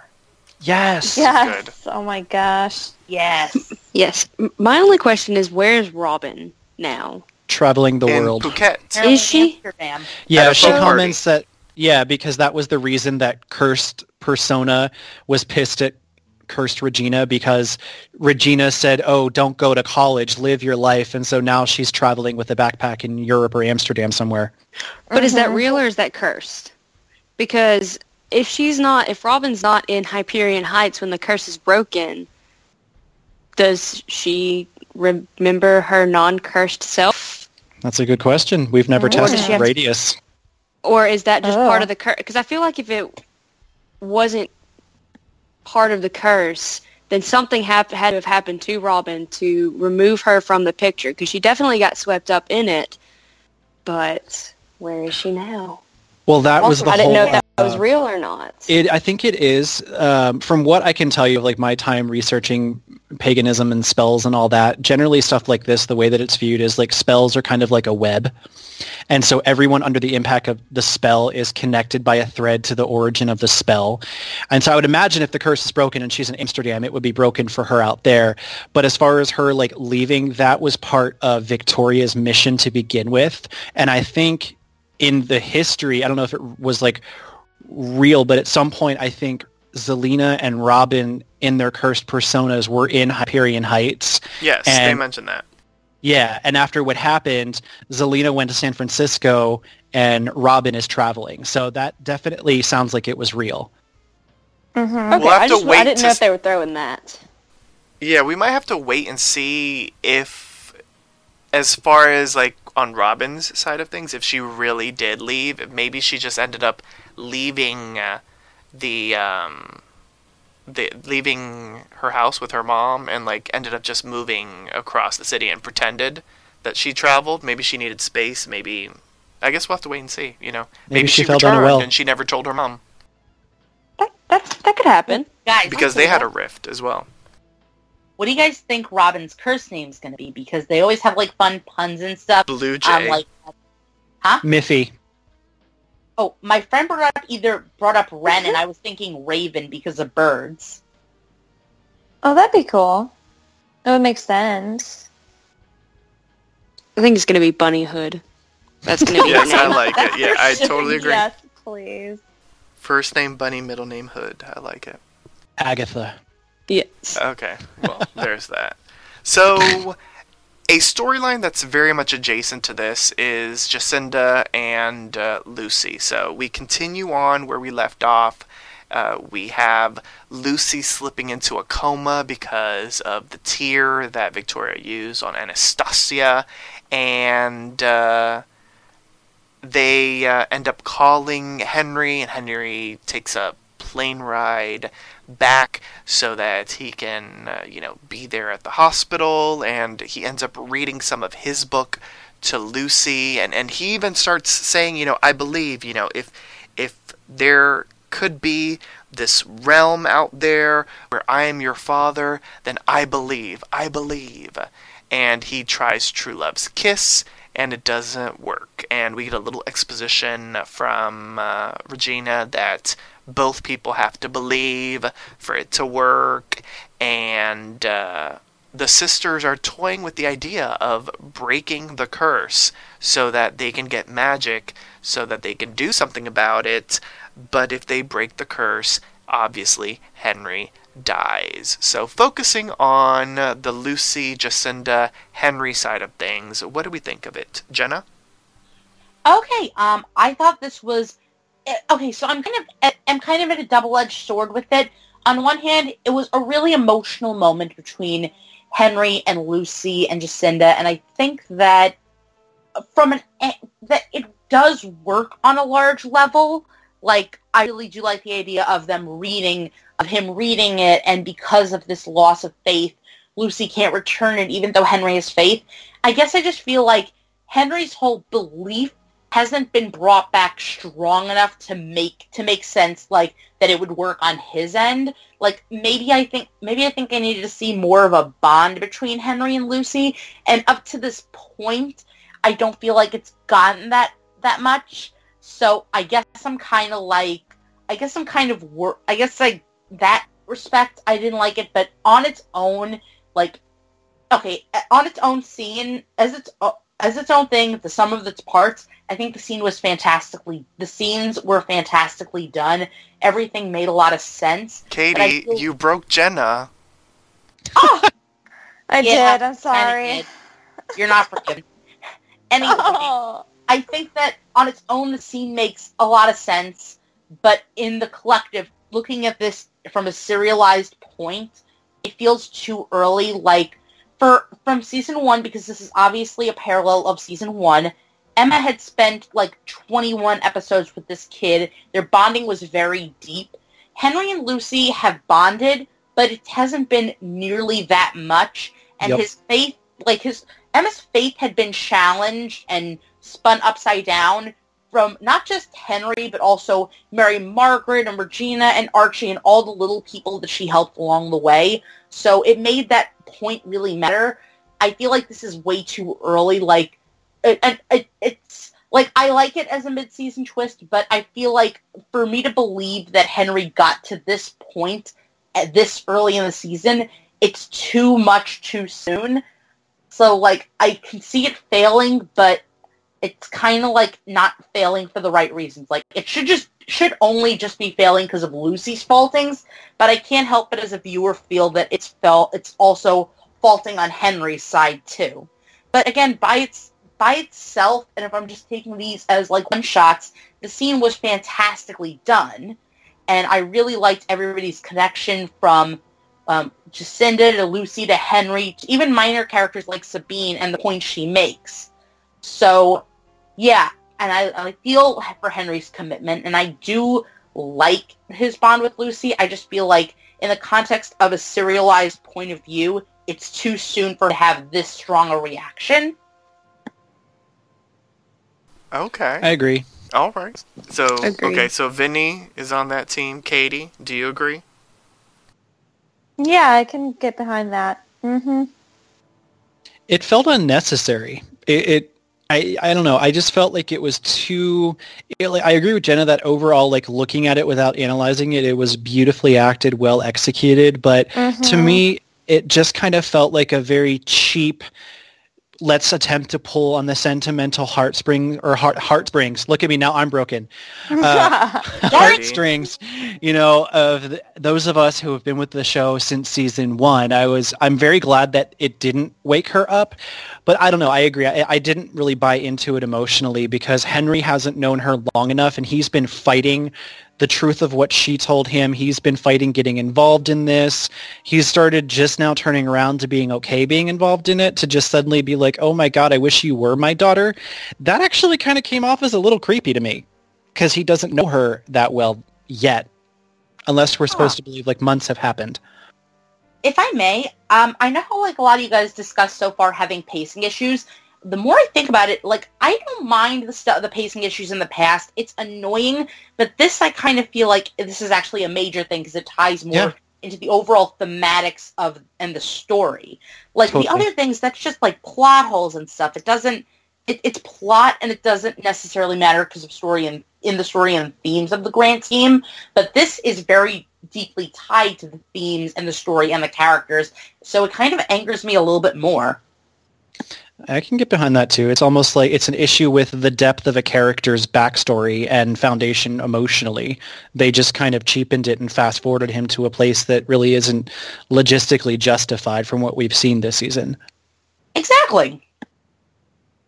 Well, I'll say I kind of didn't mind it as much as the three of you. Like, I get it. I, I get what all of you are saying, but maybe because it just was so well done, I'm kind of forgiving it. But I totally agree that we haven't seen them bond as much for him to sort of get to that point. And I think that's why I was cool with it not working per se. I mean, obviously the main reason is Mhm. because uh, Lucy had lost her faith and her belief and that kind of thing. So uh, that's 100% why it's not working. But I also feel like maybe even though Henry says he believes, he really wasn't at that point either to like truly believe. But I do like that um, you know whether whether we 100% agree that he should uh, have um, acted the way that he did. I like that he did try the true love's kiss because maybe this is sort of like Henry slowly starting to believe. I'm trying to remember what was Emma's first thing of belief. It wasn't in the season finale. Like was there a point earlier in season 1 where Emma showed like a glimmer of maybe Oh. belief? Uh, Yeah. Saying didn't see Henry tomorrow and trying to have roots, maybe? But also there was uh, um, whenever in the Mad Hatter episode Mhm. when she was talking to Jefferson about his little girl um, um, Grace or Mhm. something like that. Yeah. Yeah, Grace. Whenever Henry, whenever she took Henry to school and he met, she saw Grace or something like that standing off to the side or something, and maybe she like looked at the book. There was a moment in there where she kind of, uh, where Jennifer Morrison portrayed it as Emma kind of going, "Wait a minute, huh," and then just kind of shrugging it off for a second. But that was one of the very first moments where she kind of wavered a bit in what she thought might be actual because I think the whole Jefferson thing was just so weird to her. Okay, Sorry, and that was like Book after that? that was like maybe around not around this time because I, I think that would have been like maybe in like the second half of the season, but it was still like around ish this point in season one, and so I can I guess I can buy that Henry would maybe have a moment of like could it be although maybe it was portrayed probably and not in the best way possible although it was acted in a good way if that makes any sense Well, hey, at least we got clarity on the books, though, if you noticed. yes although i'm still confused The uh, well, I mean, I was, but I, I think it made sense now. The book that Lucy had in the season six finale was Henry's book because that's what he was reading from, if I'm correct. but where did the book that uh, rapunzel had come from I she must have stolen it from Henry or had it in safekeeping or something at some point. We still don't know where that. that came from. Yeah, we'll go with that. Why not? All right. So let's talk about Weaver in this episode. We get a lot of Weaver. We get a lot of Weaver and uh, like Rumple with what he's trying to do. We get a little bit of Guardian play. We get a little bit of Rumple with uh, Rogers and Tilly and the strange symbols because uh, apparently the, the the symbol is now like graffiti art in Hyperion Heights. And uh, Weaver warns that the Coven basically has arrived, although he didn't really state it in that way to Rogers and Tilly. So, everything Weaver in this episode. Uh, let's start off with uh, you, Heather. So, I'm totally in love with Weaver this whole season. Uh, I liked that as soon as he figured out uh, in the last episode that Lucy was going to be the price of getting the Guardian with Belfry. As soon as he figured that out, the first thing he did in this episode is go to Victoria Belfry and say, um, "You tricked me," and try to, and then he attempted to right that wrong. And for me, that is so unrumpelstiltskin. That's so very different, and I'm I'm really fangirling over how excited I am to finally see this character in the place where I've wanted him to be since season one of the show. Doing the right thing?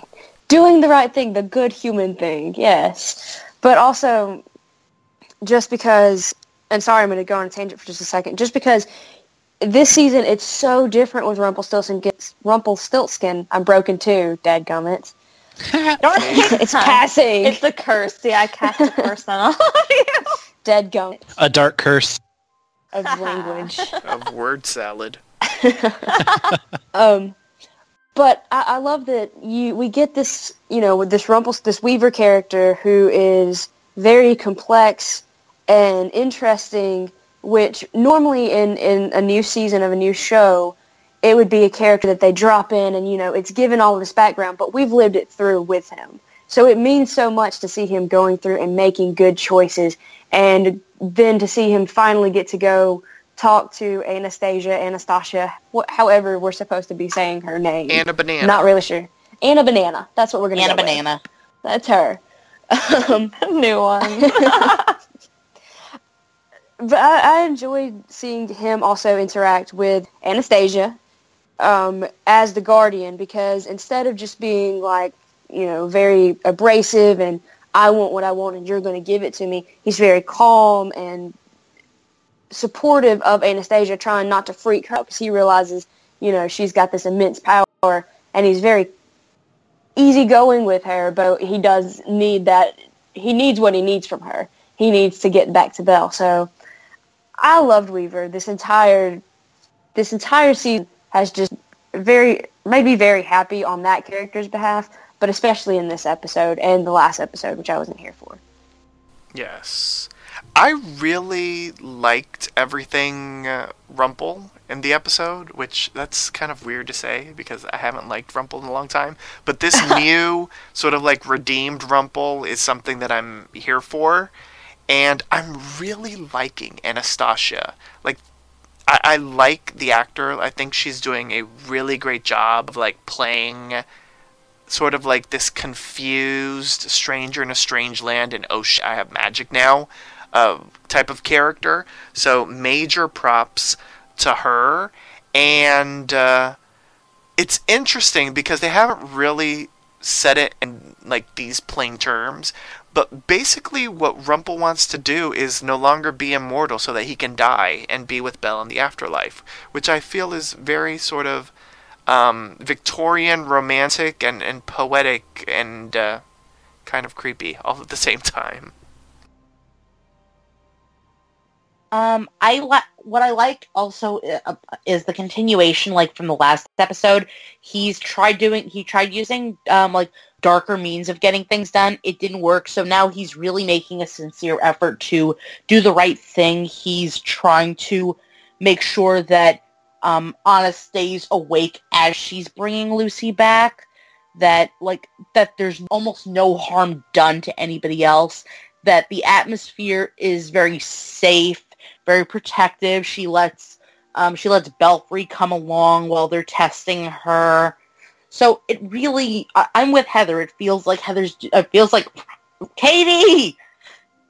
Okay. feels like doing a really good job to um to take the high road and to really commit to now to doing things the right way and on his own no less which is kind which is really impressive like his he's already growing a little bit stronger and yeah i just think i just think that that's with comments also um like jeff i want to point out how Anna's character so far is really good. Um, how they how they make her very naive but not stupid. Like she's just definitely a stranger in a strange land, but she's um she's smart enough. She has the insight, of course, coming from her magic, and she and like it's the things that she knows, the thing that she the things that she don't she doesn't. Katie, they're very believable and so it makes that character very fleshed out and three-dimensional, even though she's had so little screen time. So yeah, she's very impressive. Nice. And so the final two characters that uh, we have to discuss are the two bitches. I mean, witches. The Twitches. The Twitches. Starring Tia and Tamara Mowry. Okay, so Drizella and Gothel.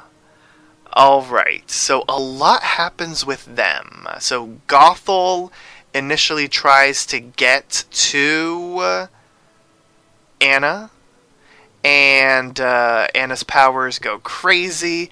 Not gonna lie, I love seeing Gothel being thrown across the room. yeah, It's amazing. Uh, I just love when our evil people get hurt. I loved Victoria getting thrown against the fence or the wall. Well, that was I did it just because I'm very torn about uh, her and her loyalties and, and that kind of thing. Since she's Yeah. since she's shown goodness, I, I'm kind of like leaning towards Victoria slash Rapunzel slash Lady Tremaine slash Virginia Virginia. getting uh, some sort of redemption. I feel like she will get redemption versus Drizella. TBH. Yeah. Yeah. Yeah. So, Yeah. okay, so when all of this happens, like all of them get knocked out. Uh, Gothel, uh, Victoria, and Weaver. And as Anna sort of l- runs away, she runs into Drizella, and she's like, "Is that you?" And she's like, "Yes." And so she gets these, whatever the hell, these um Garlands. flowery garland cuffs uh, or bracelets on her that are supposed to dampen her powers. And then once Drizella takes to a, to a mysterious place, we find out that these uh, bracelets are used to suck Anna's powers into Drizella. But hashtag plot twist, uh, Gothel is actually doing the reverse. She's sucking all of Drizella's powers into Anna, and then she even tosses uh, Drizella after Drizella realizes the um, the whole uh, uh, what's that right word? Now I can't even think. This is all Katie's fault. Uh, the double cross. Once uh, Drizella realizes the double cross, she gets tossed into a well where Victoria has already been tossed down there, and Victoria has an amazing line. She's like, "Don't even look at me." I'm like, That was priceless. fantastic. it was so good. And so apparently, because earlier in the episode we saw uh, Anna with the whole dagger and like, you know, I, I guess Rumple has had been touring the world or the realms, like trying to find a, the Guardian, and the Guardian has to pick the right dagger, and and uh, Anna had picked the right dagger, and we know from the previous episode that Gothel is looking for the Guardian as well. So it seems as if uh, Gothel is going to use uh, Anna for something, and she uh, takes her to this secret location where she shows her the hoods of the Coven of Eight, and uh, she tells Anna that the Coven of Eight are in Hyperion Heights, and uh, that they're going to be reunited at some point. She's got to find the Coven of Eight. So, let's break this down.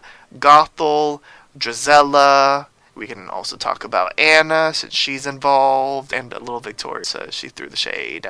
Let's see, uh, Jenna. What about you? You can go first.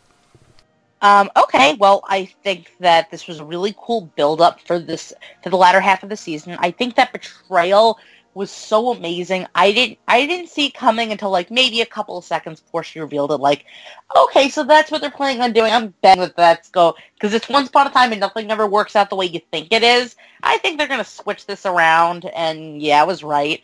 I really am excited to see what kind of conversations Drizella and um Lady and and Belfry are gonna have in that well hole thing. I it's just I feel like they're gonna just have a have a bloodbath of sorts, like blaming each other for their problems, and it's either gonna be really petty and funny or really emotional and kind of tear jerking. Either way, uh, that I don't feel like crying over Drizella. Probably not, but it's but it's also kind of like now that we've seen her because of the last episode, I think that there is a lot of sympathy to her. I would I would say that like they're kind of on an equally sympathetic light in some way because because we've also um wake up call to develop to develop um Drizella and we also had the Halloween scenes in Hyperion Heights to kind of like show her to like give her a bit more development. So I think we're gonna kind of see.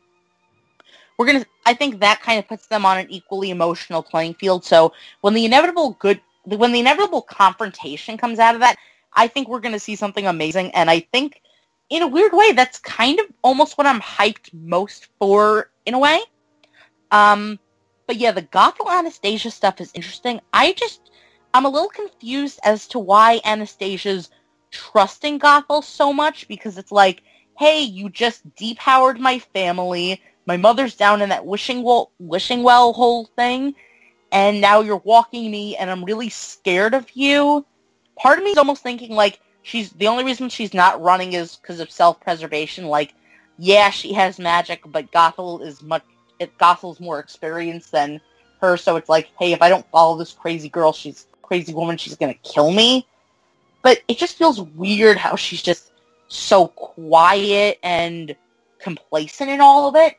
Not like evil, but just like a lot of that stuff that I was complimenting for her earlier in her scenes with Rumple and uh, Victoria aren't really there in this scene. Like she's just she's just quiet and just kind of going along with it. Where you'd expect to see a bit more of a protest. That's at least the character that I was led to believe was around in the other episodes.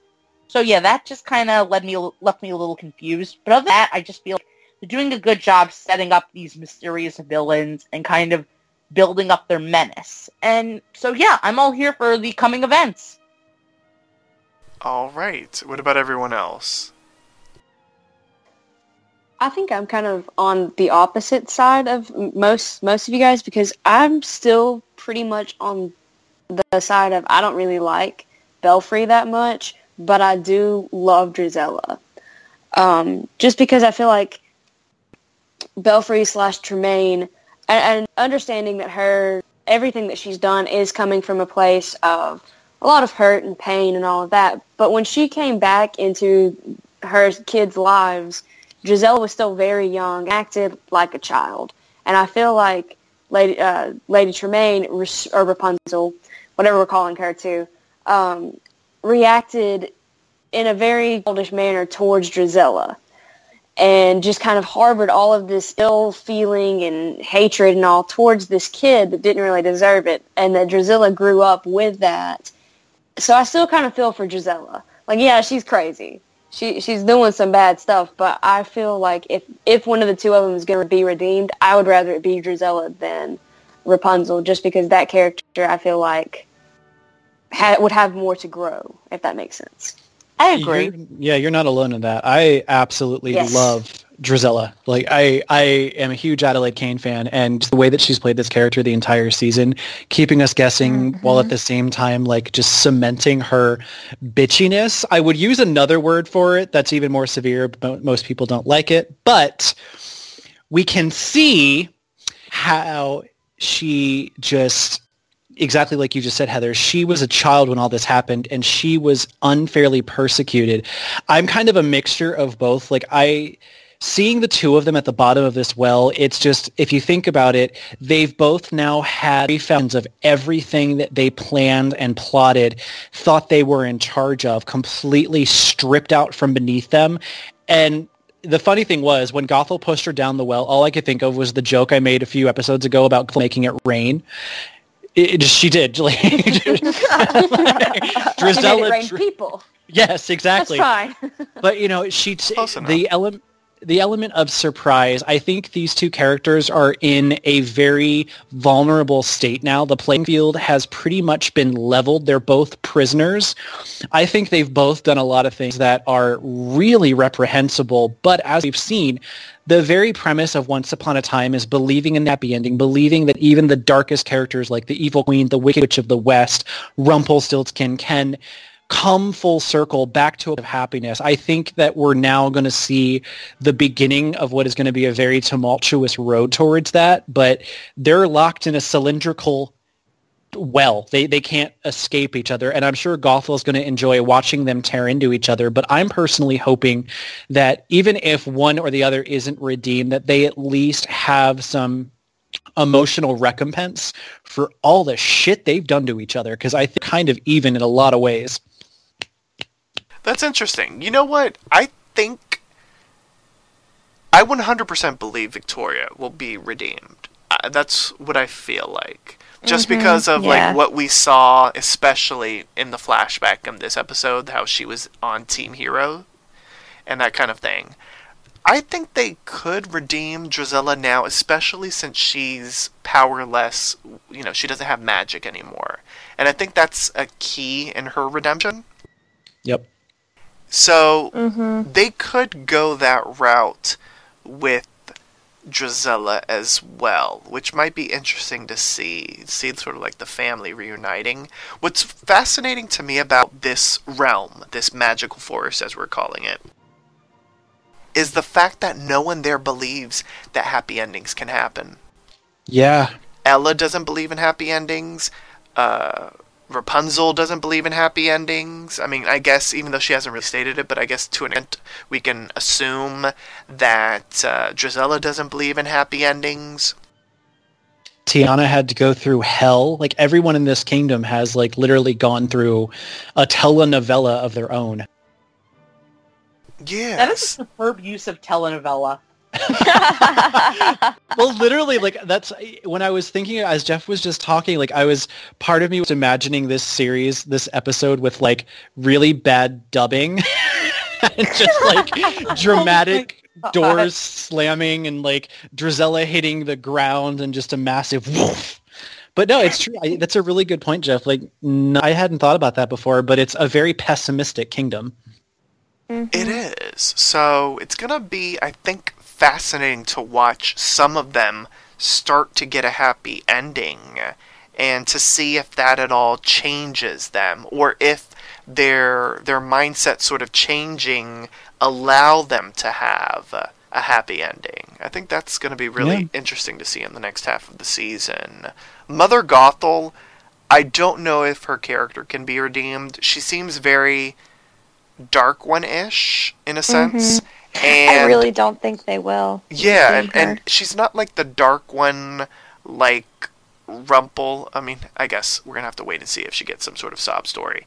But uh, she doesn't seem like the Rumple type of dark one, where we see Rumple and, and he's a very different kind of man. He's a weak man and that kind of thing, and he gets seduced by darkness, and, and then it just you know takes control.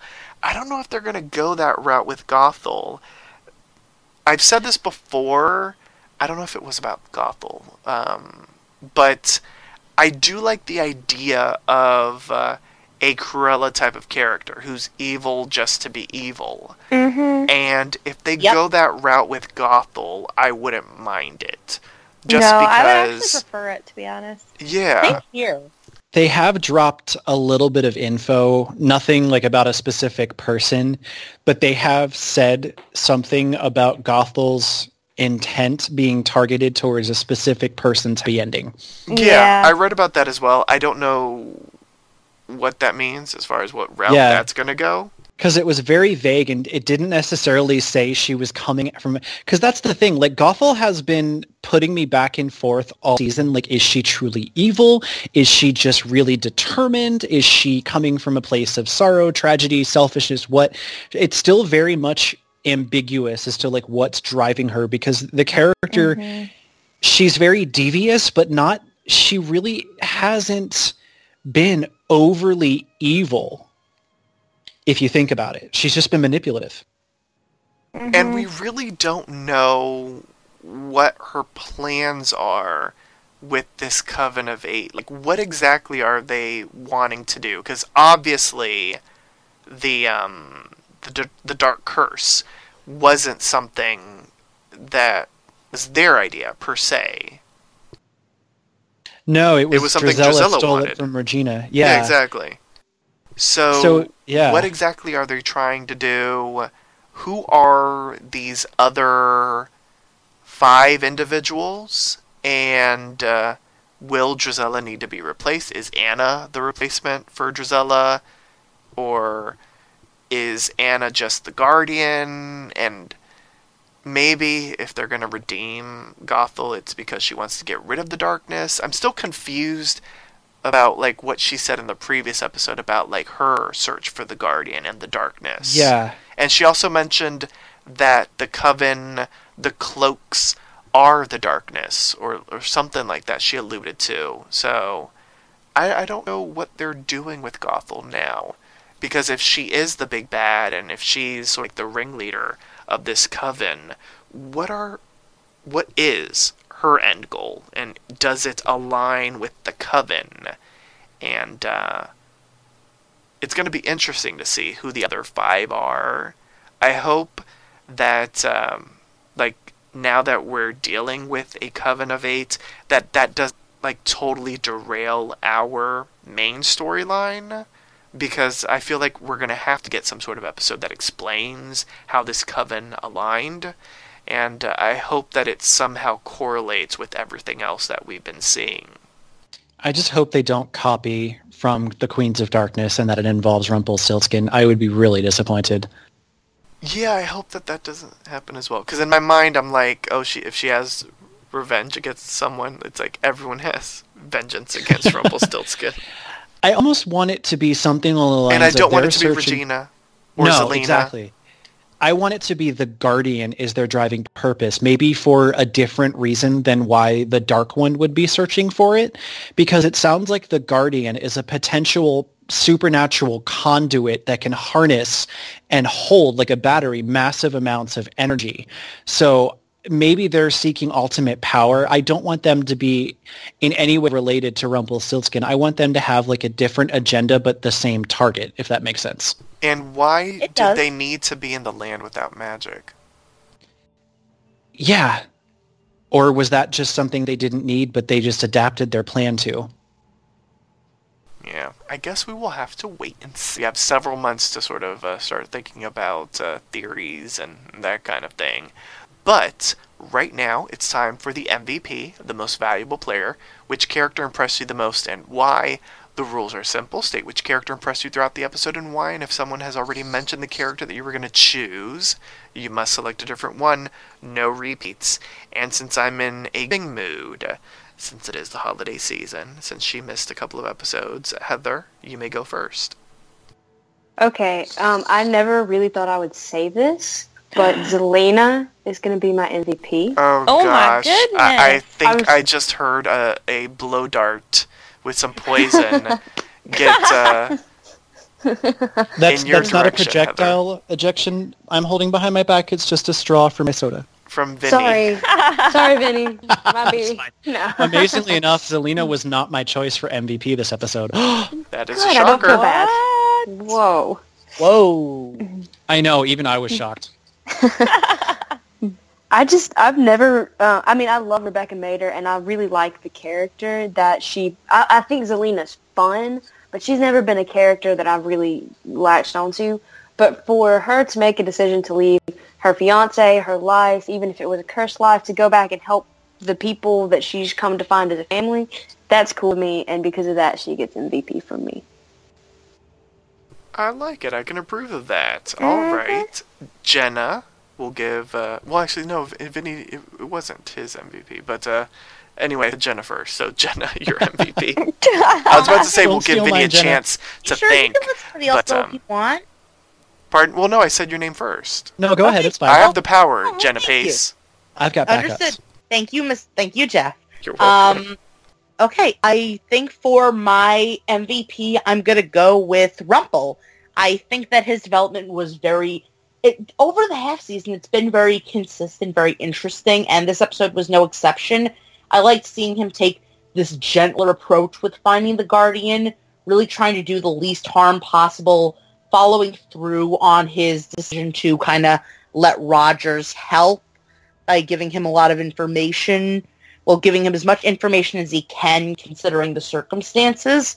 So I really, so yeah, I think that it's genuinely that even though the performances, even though everything was small and subtle, also Rumple in the Enchanted Forest, I think that him being juicy again, woo, woo, uh, gives a lot of intrigue for the upcoming episodes. Like, how did he get that way? What exactly is his relationship with Alice? And he's kind of like hugging the girls at the end of the, like when the curse is taking them. So I feel like that side of things left uh, a lot of questions. So I'm kind of excited to see where those eight years have taken him and also to see more of his development in Hyperion Heights with Rogers, Anastasia, even Tilly because they're kind of interacting a little bit at the end of the episode. So yeah, uh, go Rumple Dash Weaver. All right, Vinny, your MVP, and why? So this may potentially sound like it contradicts the scene that we talked about earlier in the episode, but I'll explain. I'll explain myself. Henry is my MVP. What? Whoa. Yes. You took Katie's. I know, shocker. And here's the reason why. As we've, it was kind of in the back of my head, and as we've talked about the episode, and I thought back on a lot of things, even though I did not agree with the pacing of his declaration of love for Lucy, if you go back and you look at Henry Mills from day one, he has the heart of the truest believer. And in this episode, that actually shined through, demonstrated by how quickly he ran back to a different city hundreds of miles away for someone that he just recently became involved with as friends, potential romance, and her daughter, who he doesn't know that well, but obviously senses, you know, some kind of attachment to he just, you know, blindly sat there to lend his support to these people that he's only just starting to know, but senses this belonging with. He let that feeling of connection, even though he can't explain it, shine through. So even though I didn't like the pacing, the actor himself, I think this is the first time for me that there was a full if there was like a rating bar of like 0 to 100% this was 100% the legacy of Jared Gilmore showing up in Andrew West. I really, Mhm. really, it, it really resonated with me. All right then, a passionate plea from Vinny Hatcher. I like it. Thank you. Katie, I could be mean and let you go last because you've given everybody word salad. Whatever. And everybody has secretly sent me messages on Facebook saying that you should go last. Sir Walid? What? I know, but I am We I'm talked feeling about this. I'm feeling in the giving mood, Katie, so you may go Aw. next. Your MVP Oh. and why. So thankful. Okay, well, I am going to go with Anastasia. I I really I didn't talk about her when you guys were talking Should about have her. had 'cause you go said, after. Yep. but No, she's she's on my list, but uh, I have others, Katie. I'm prepared. Okay. Okay, good, good, good. Um, I really liked her. Um, just for all of the things that you guys were saying about her earlier, but um, I originally thought when we heard about Anastasia that she was just going to be, you know, in like one episode, we are going to get a little flashback and that was going to be it. But she's been in a couple episodes now, and this one we got to see her a lot more. And I just really like her. Um, I'm really excited to see specifically where they go with her character. um, what she's going to do with this magic. Is she going to, you know, like, is she going to keep herself aligned with Gothel or um, what's what's going to happen with her character? And I just really liked her in this episode. Um, she's just a great character, and I always appreciate a character who I wasn't expecting much out of, but end up really liking. So my MVP goes to Anastasia. All right. I'll be honest, uh, she was my top pick. But the only reason she was my top pick because I considered her a wild card because I felt like the other one that was my top pick would have been picked by someone, but nobody did. I'm surprised. I think I know who it is because I was going to pick this person too. Katie, Awesome, you, me hmm, too. I think I know too. you may you may all play psychic. You may all say it in three, two, one. Regina. Regina. Oh wait, what? Okay. Someone got really excited for Gothel. Guilty as charged. Yes.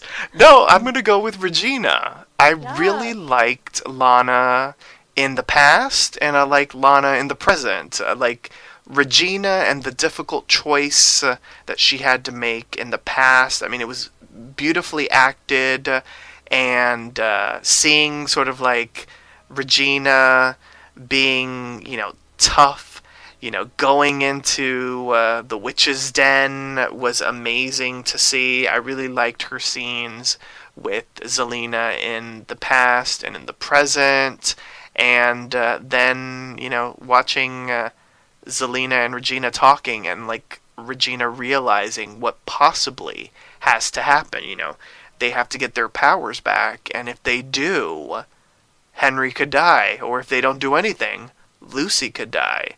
So I really, really liked Lana throughout the episode. So uh, I'm going to give my MVP to Regina.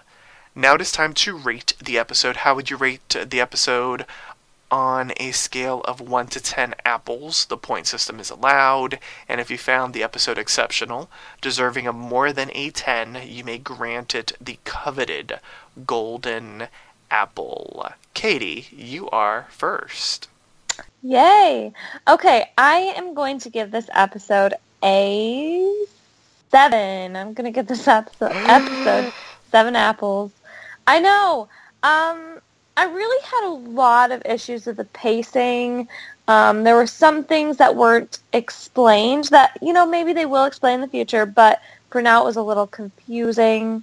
Katie wants Um, all the answers. I want all the answers now. No, no. It was just really confusing to me, you know, like why Rumple was juicy. Woo! All of a sudden. uh, why Zelena had magic, you know, just things like that. But I mean, we may very well get Why answers is for Robin a lesbian? Why is she 25 all of a sudden? Um, but I mean, those are things that they could very well answer in the future, and so I'm crossing my fingers for that. Um, but otherwise, I did enjoy this episode. I really was not expecting um, the whole witches thing that came out of that was a big plot twist because I I mean I was not expecting it in the least bit. Um, I really liked uh, Zelena's introduction. Uh, there were just there were some really good moments in this episode that I really liked, and I liked everything mostly. There were it just getting to the point. It was just very fast paced and chopped up weird. It was just it was the pacing really threw me off. So that's why I'm giving it seven out of ten apples. All right. So since we're starting low, might as well stay low. Vinny, how would you rate this episode and why? Well, Oh, you little face. I actually would like to make a suggestion for a new ranking kind of parallel to the Golden Apple, but in a different way. Oh. The rotten apple. That terrifies me. I would like to suggest that we implement the Poison Apple. What? Whoa. And here's why. If it's a This zero, episode... No, no, no, not at all. So if you look back at the legend of Snow White, the poison apple took her by surprise and put her to sleep to be woken up at a later time. This episode had pacing issues. It had lack of expedition and backstory. It could have used some more filling out in areas, but at the same time, we had amazing characters. We had strong performances. We had a lot of really good information, and we had a lot of seeds planted for later. So I personally was having a really hard time giving this like a numerical value between 1 and 10 because half of me is like, I really didn't like this, but I really love that. So I I would like to offer up the suggestion of a poison apple when you're so conflicted on an episode that you can see potential for things later with the seeds being sown. But right now, you are kind of, "Mm, I'm on the fence, so I'm just putting myself to sleep. I don't know. It might not make any sense. You may not see where I'm going with this, but I feel like this episode was really strong in the sense of in and of itself, it had a lot of flaws, but there's a lot of potential things coming from this episode that are going to pay off later. And I think as a whole, the episode would not merit a low rating, but it also doesn't merit a very strong rating. So it's almost like a, I don't know, a stasis rating. I don't know. And crickets. Um, What's the number? wow, he went to this No, great explanation. No, That honestly- sounds like a six and a half. No, hon- honestly, if you forced me, if you like put the poison apple in front of me and made me eat it, I would give it a nine. Oh, all right. Get it. Look at Vinny. Because that's the whole Wow. thing. I- I- if that were ever to be used, I would feel like it's good for an episode that really is more of a foundation for more things to come. Kind of like those episodes where you're like, what's going on here? I'm really intrigued. I can't, I don't feel like I can judge this fairly right now because of the things that are like Anastasia, Gothel, the redemption of Drizella and Victoria, the, you know, Henry dying. There is so much that happened that it's just, it's so really hard to sit there and say, oh, well, hmm. But if you force me, I would give it a nine. Okay, I like it. I do like the poisoned apple, although it it it does make it very difficult for me to explain how it is used. But yeah, I- I'll I work do- on that. Yes, but um, but that's a nine. All right, Katie, you're the Russian judge so far. Uh, apparently. I know. yes. I swear my rating was not out of spite towards Jeff saying that I am a regular low rater. I promise. Okay, sounds good. And um, for those out there that are learning German, the word Katie means Russian judge. Yeah. Mm-hmm. Yes. The word Jeff German juicy. 101. Uh-huh. It is. So in the Olympics, whenever there are judges, they're called Katies. Uh-huh. Guten Tagen. All right, Heather Bishop, your rating and why? I'm gonna be with Katie and give it a seven. Oh my goodness, see, look at this. Even after she infected you? Maybe I cast the dark me. curse and its ratings. Yeah. Well, I just I really liked the episode. It was good in a lot of ways, but You there were like pacing issues. Eh, Well, I did, I did, but there were pacing issues, and there were a few plot holes and a few, um, not plot holes, but just plot issues that I that I had with it, and a few like magical MacGuffin moments that I just I couldn't get past. So it's got a seven. Sorry. I love a Once magical. upon a time, I love a magical McMuffin. Mc, McGovern, McGuffin. No, I know that's Magical what you said. McMuffin is. I know, but when you even said magical better. McGuffin, Bacon, I thought egg, and cheese, magical McMuffin. I'll have that in a hash brown, please. Yes. I like it. Jenna. Okay, so I'm going to be a little more optimistic, and I'm going to give it an 8 out of 10. I like um, it. So I'm going to sound a little unpopular here because I think I've got it. I, I know I definitely have a minority opinion here. Okay, well then I, I don't think- like it anymore.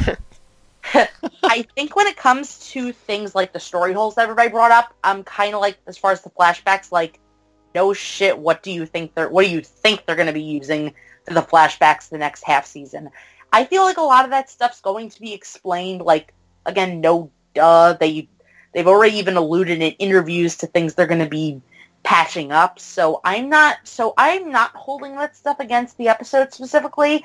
I think the pacing was weird and it definitely deserves points off for that. Um, I think I think a lot I think some of the points thematically I, I like I care a lot about themes and story in episodes and I really try to give that accordingly. I think that the, the episode had a bit of a drawback in the emotional center, as said for with the Henry Lucy scene, and that kind of lost it a bit of points, and again, the odd pacing. But other than that, I think a lot of the emotions are felt like, as everybody was saying earlier, like with something as my as something that they only like like tapped upon, like Robin and Alice, they already have so much chemistry, and the writing for them is already so cool and unique, and like things like that that attribute to per- to the uh, to the performances and the writing are really cool. Like it's just a series of pretty good on their own little moments.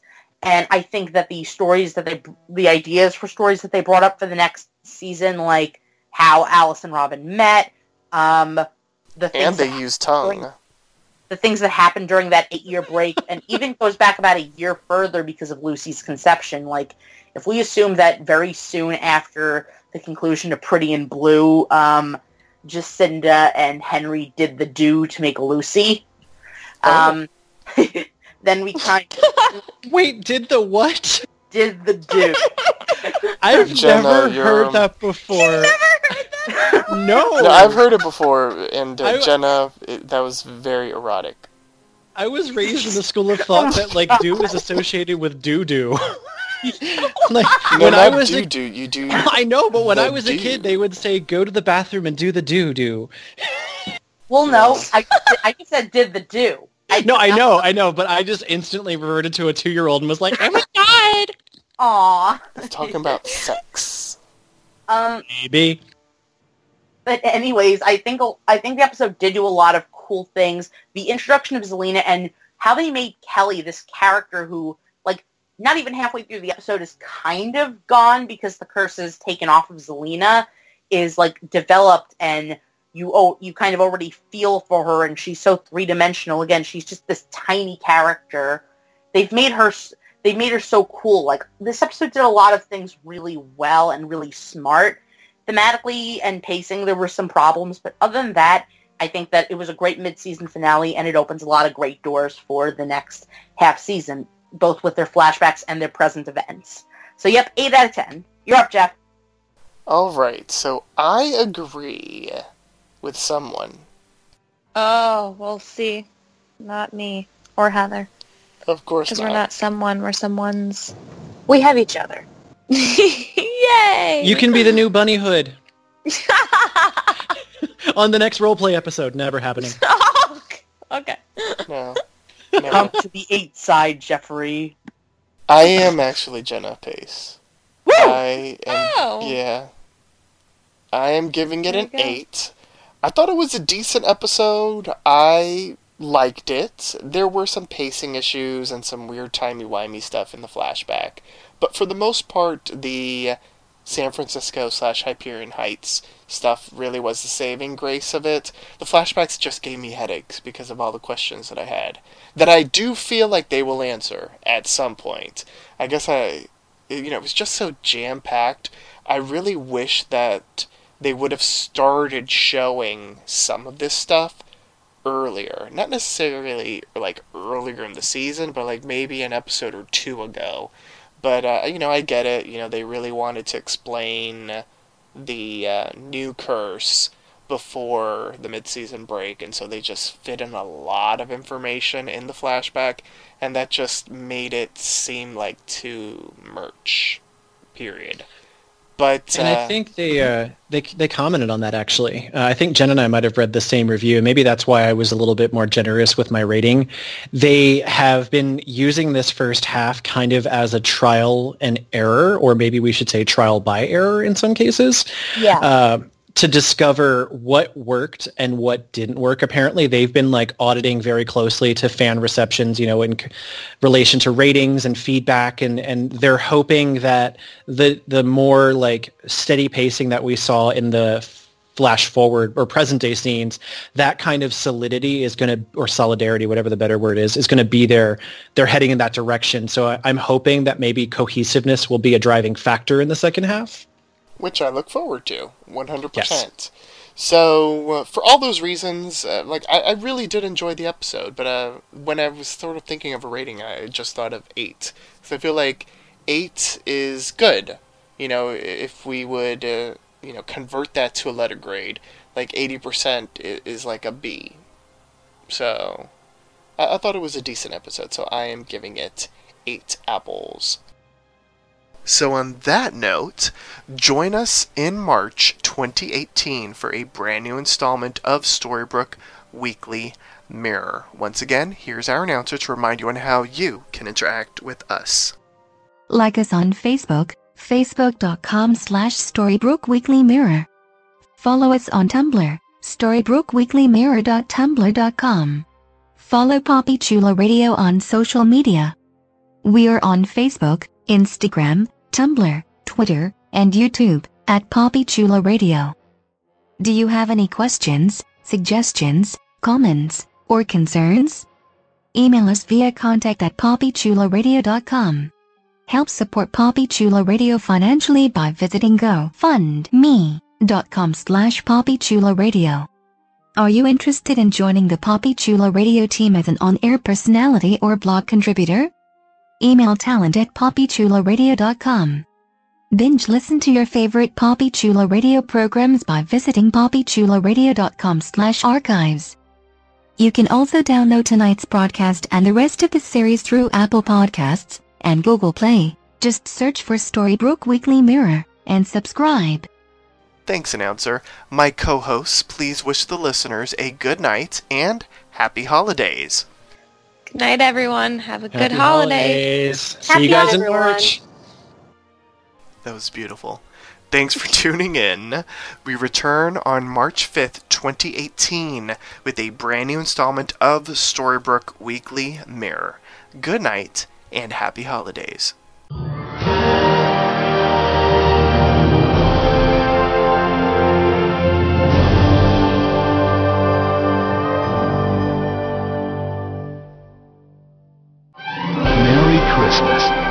Christmas. Feliz Navidad. Have a very Merry Christmas. Merry Christmas. Ho, ho, ho, ho.